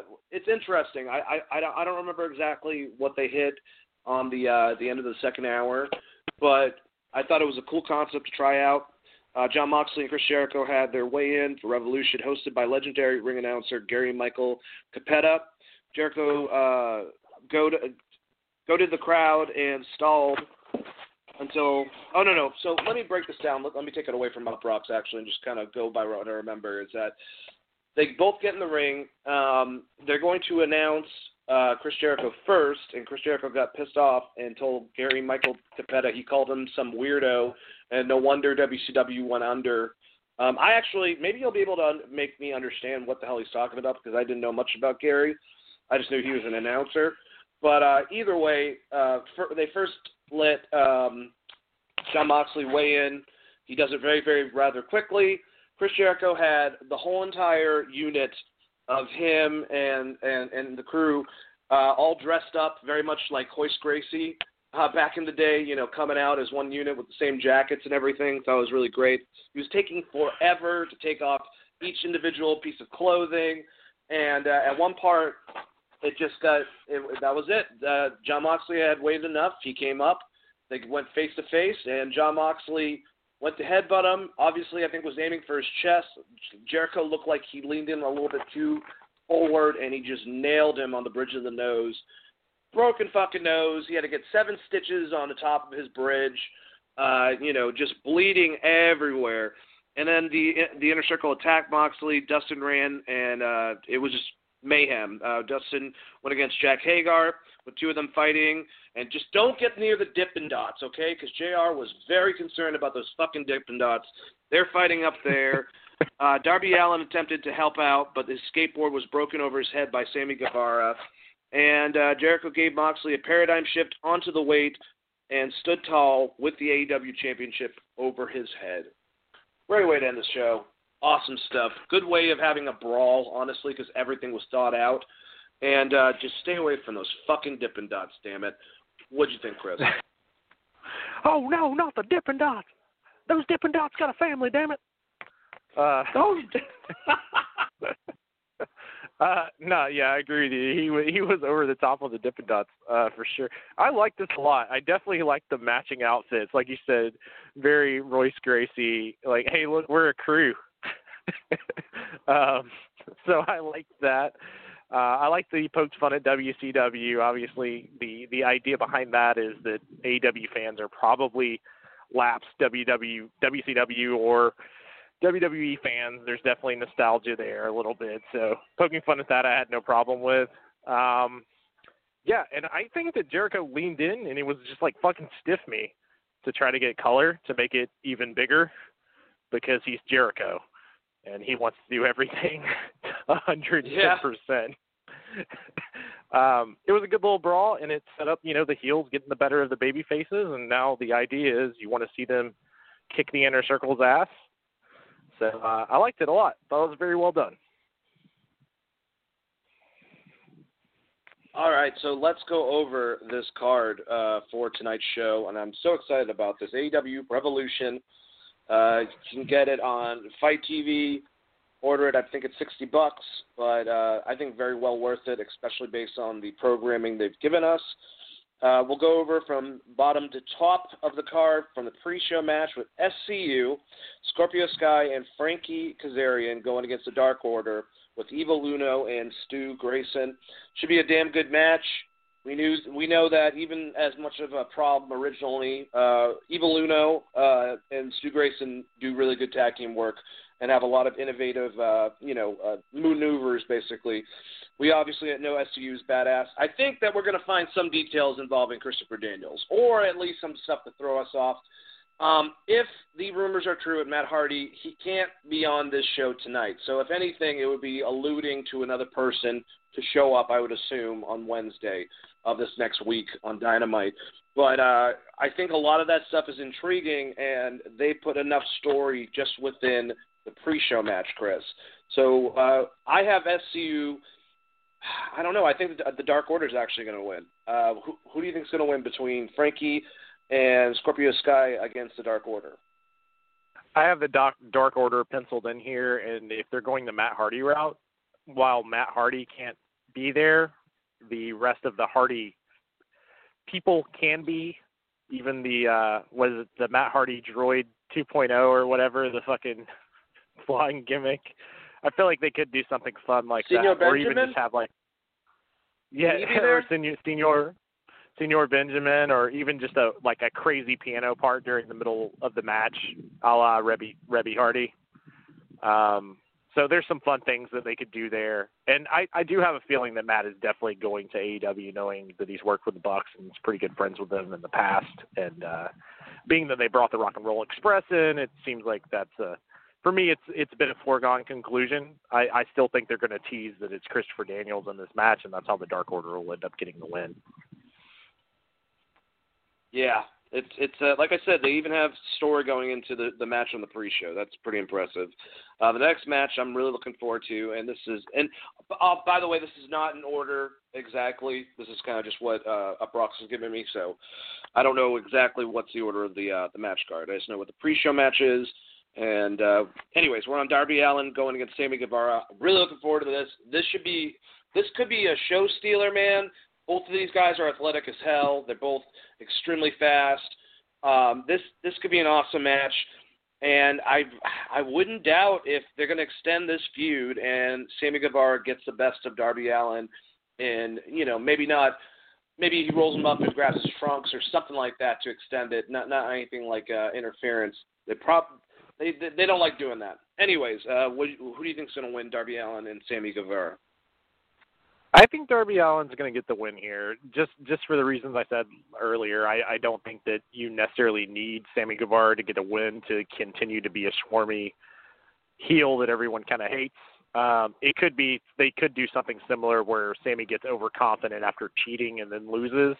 I think that that might be where they go with this. But uh, big prediction: expect a really crazy ass uh, shooting star or, or moonsault from Sammy and expect a coffin drop from uh, Darby. Those, those are my bold predictions for the match. And I think this will go on first. I, I don't have the card in front of me, but I think this will be the actual first match of the pay per view, whereas the Orange Cassidy Bastard Pac match, I think will be the second pre show match. All right. Well, we have that match listed next uh, between Pac and uh, Orange Cassidy. And uh, yeah, I think this is going to be a good showing of Orange Cassidy. It's going to take a lot of people like, what? He can wrestle, you know, that don't know him, like me. And uh, Pac's going to be kind of like, he's going to end up winning. And he's going to end up beating the crap out of him, but even he's going to be like, what the hell? So it's going to be a fun showing of both guys with Pac getting the win. Uh, do you agree with me?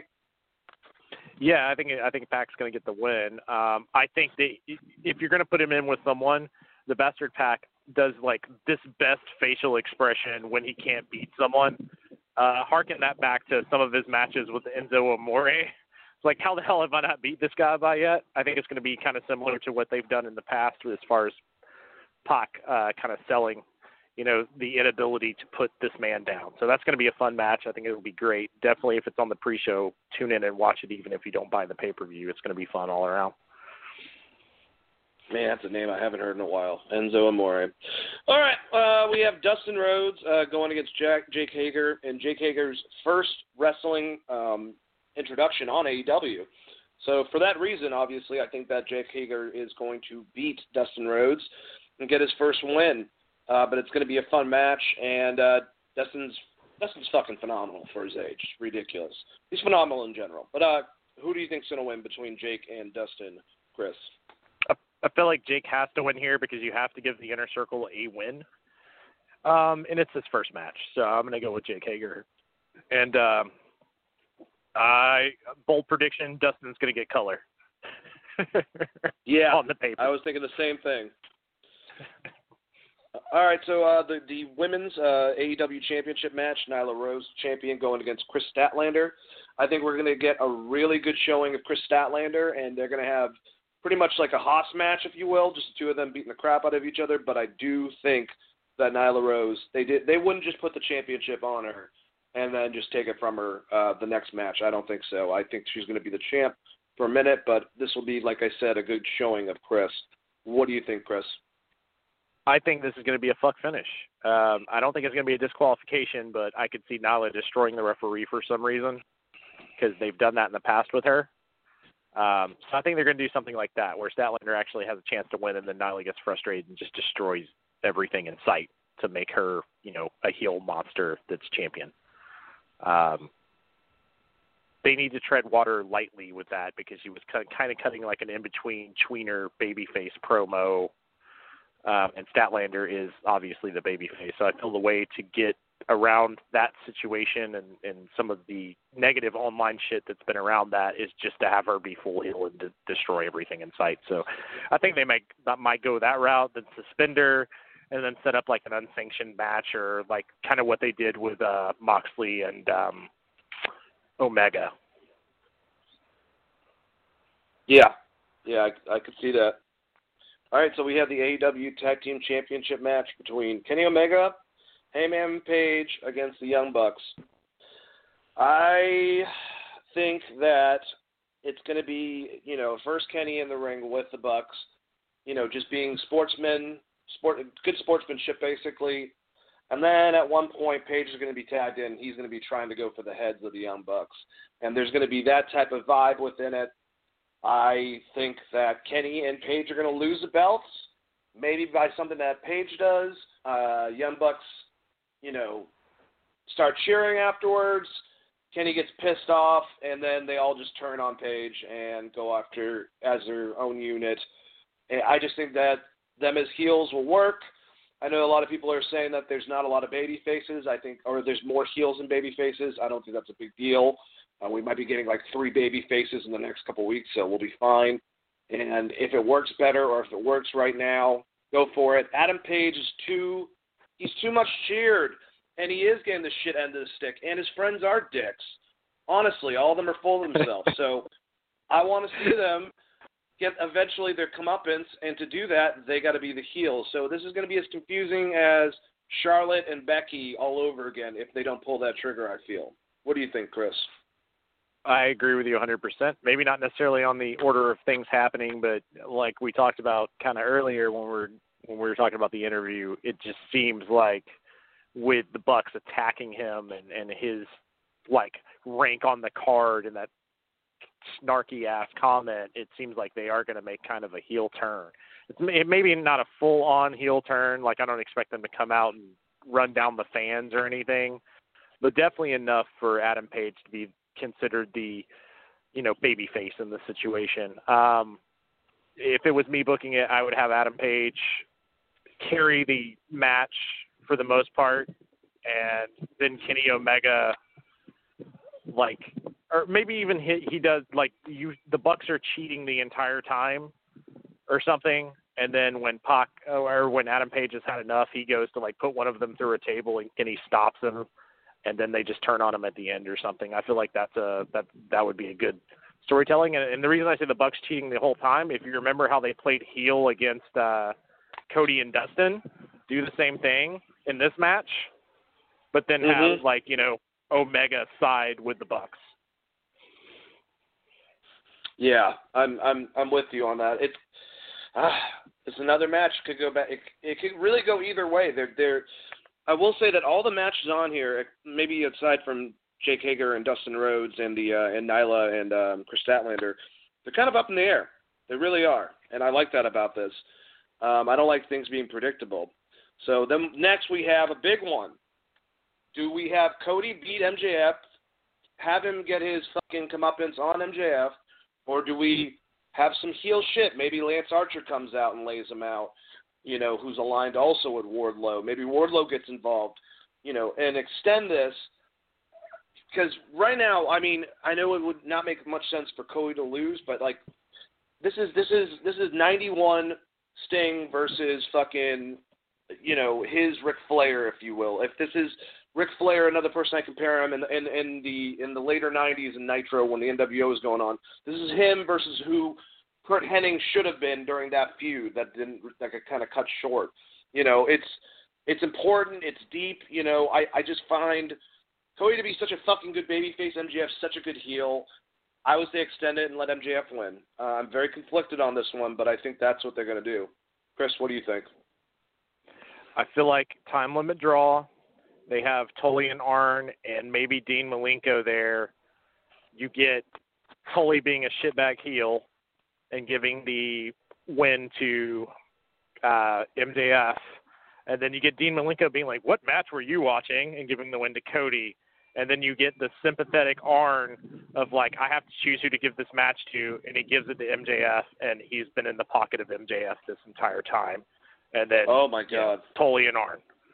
Now that's some deep ass fantasy booking, but I do feel like they're going to do something with the time limit draw because they pointed it out on the last pay per view and have driven home. So I'm assuming that you're going to have that timekeepers table, even though they haven't brought it up. Uh, this just seems like a very New Japan WCW type thing to do during this match, and it gives you an easy way out without either one of these guys taking a real loss. So that's probably the route they go and continue the feud from there. I, I mean, if that happens, I would be completely down for it. Uh, all right, another one that I'm kind of one way or the other. AEW Championship match. Chris Jericho, the champion, going against Jon Moxley. Here's the other thing about Lance Archer showing up. Maybe he's a part of this unit with Chris Jericho. Maybe he's a part of the inner circle because he just lost his U.S. title um, to Jon Moxley over at uh, you know at Wrestle Kingdom. So there is that. They beat the crap out of each other. So maybe this will position Moxley in uh, some type of feud with Lance Archer. He could have nothing to do with Jericho. He could just come out beat the crap out of him for, for that, you know, and they kind of allude to it but don't go full detail and have that be something for the basis of them to kicking the shit out of each other going forward. I think Jericho's a good champion, but I could still see them giving it to Jon Moxley. If you're going to give it to someone else, I feel like he's a smart person to give it to. So I'm going to give it to Moxley. Uh, what do you think, Chris? I agree with you on the interference by Lance Archer, and I think they keep it on Jericho. And the reason I say they keep it on Jericho is it's not like Jericho has actually won any of his title matches, which I think that you can build off of because MJF threw in the towel for Cody, right? Lance Archer can come out and destroy Moxley and change Moxley's focus and not care about the title anymore. I don't want him to be added to the inner circle just because then you get into the NWO territory of now we're just adding guys. But I think that you could definitely do something there and have some really good matches between those guys and keep the title on Jericho and have him as your champion because he has done nothing wrong as the champion. And, you know, much like we've seen with Okada and Brock Lesnar, if you're a champion and you can go out and perform and be the guy to hold the belt, sometimes it's better to do that than flip flop your title. Um, and to me, you could move Jericho to to Darby Allin if you wanted to, and I think that could be really fun. Or you could do. uh There's so much shit that they could do spinning out of this pay per view. that because the next pay per view is going to be four months away. That's the great thing about AEW is there's so much storytelling that they're going to have in between now and then. Um, that whatever they do here, I think the Lance Archer thing, like you said, will be great. But uh, I'm going to pick Jericho to retain on this one. Yeah, oof! I can't wait for this pay per view tonight, man. I'm so excited. You know what? This is the closest I've I've felt for a pay per view, aside from uh, say uh, what you call it, NXT Takeover. Like usually when Raw or usually when the main roster WWE stuff comes on, it's like 50-50. Uh, I mean, I think this is gonna be a palate cleanser to Super Showdown. So uh, since I Yeah. mentioned NXT, I will run down the card. We'll talk about the details we want to talk about before we get out of here. Uh, I'll start off because everyone usually wants to talk about the ratings. I know that uh, AEW had 865,000, or yeah, 865,000, uh, and WWE had 717,000. Uh, Uproxx was just letting you know everyone know neither one has hit a million. A lot of speculation uh, with this is that NXT for the ratings that it's doing is is very good to the network of USA. They like having NXT there, and honestly, even though it's going against their own product, a lot of people are speculating, Chris, that NXT was just put there to make ratings for a television show to lead into Miz and Mrs. obviously, or whatever they have in the future when that's done, uh, for USA to have a big number for the night, and also to take away from the ratings of AEW, uh, which would make sense of and why they haven't been able to achieve that much over a million viewers might be because NXT is here. Before we go down NXT, do you have any uh, any any statements about that? Yeah, so they're kind of just all hovering around the same thing. I will say that AEW has broke quarterly has broken a million viewers, just not average. So when you look at that number, or right almost right at a million viewers, so you got to remember it's an average over the two hours or whatever. Um, and I think I, I think NXT almost hit a million that that first week when they did the NXT versus WWE thing. So it's not just that, but uh yeah, the the lead into the Miz and Mrs. is actually uh I would consider if I'm USA, I consider this a bad thing because they went from like having SmackDown there and there being a million viewers for the premiere of Miz versus Mrs. versus um versus where they're at now, which I think last week's was like 450,000, 400,000, something like that. That may have been the week before. But uh so you're seeing a high downgrade from what your lead in used to be. If you're USA, I would say you could you could lead it in with Raw, but uh three hour fucking show, so pretty much impossible, right? Um yeah, it's it that that the ratings the ratings are the ratings, right? They're both good shows.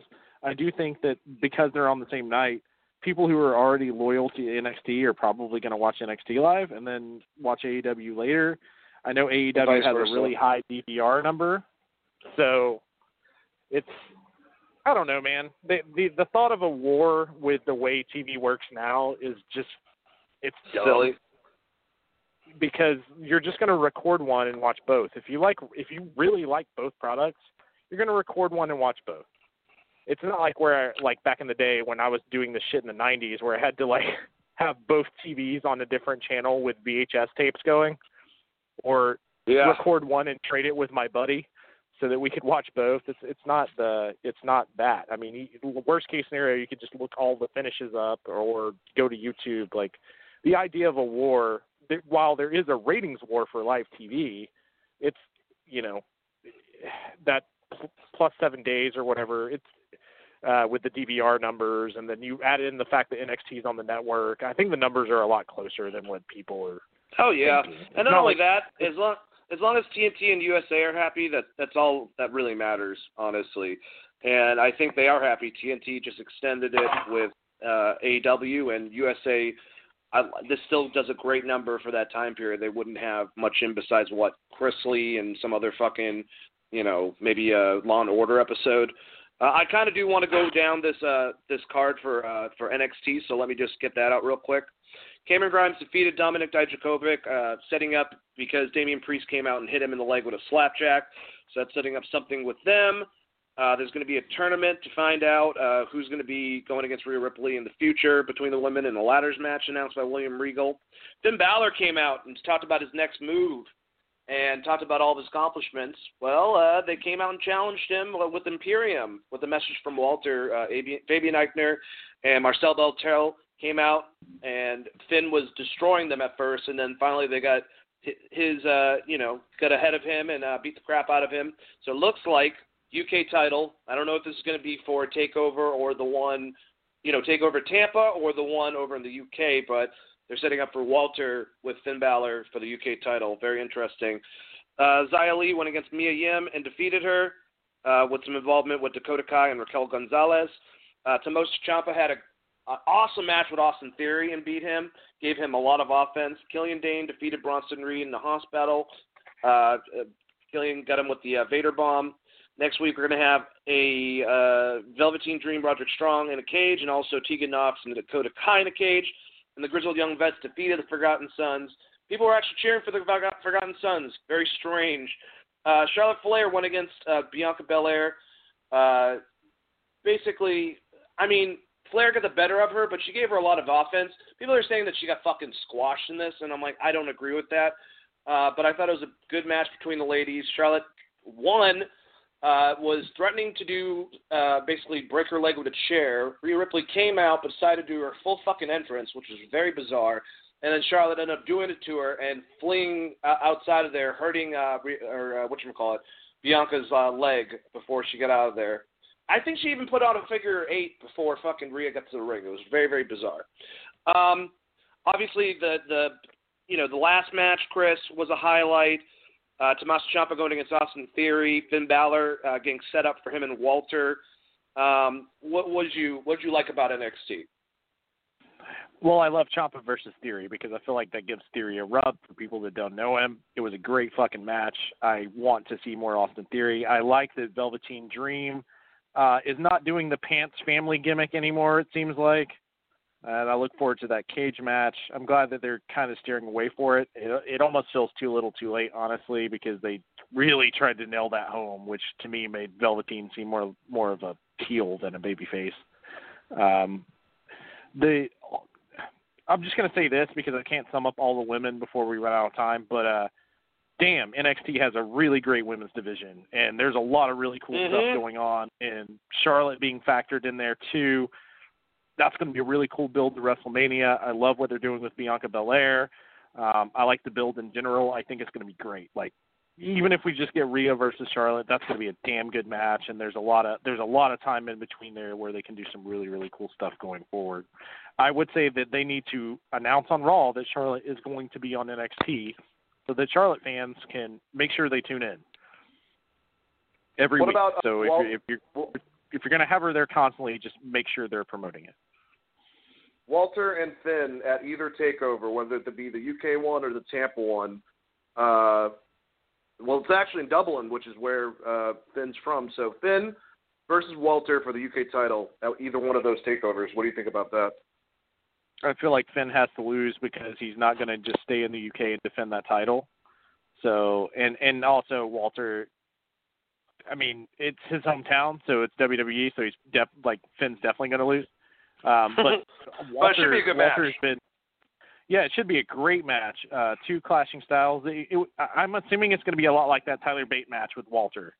Um, so it should be phenomenal. Yeah. And they'll probably because it's a UK match, it'll probably be like a 20, 25 minute match. So um, really looking forward to that. I think it'll be a, a banger. It could even be like, you know, match of the night, depending on everyone else's effort. But uh, I feel like those two are really going to go after each other, especially in Dublin, Finn's hometown. That's going to be phenomenal. That's tune in probably a five star in our top five or ten matches of the year, almost guaranteed. It definitely could be, man. All right, guys. Thank you guys so much for listening to Wrestling Geeks Alliance. Uh, hit us up. Uh, we're usually on on Thursdays at 7 p.m. and Saturdays at noon uh, Eastern Standard Time. And uh, thank you guys from me and my awesome co-host Christopher Brother Ray Patton. You guys have a wonderful weekend and head back and listen to us next Thursday, 7 p.m. EST, for an episode of Wrestling Geeks Alliance. Let the Geek Vibes be with you, and peace out.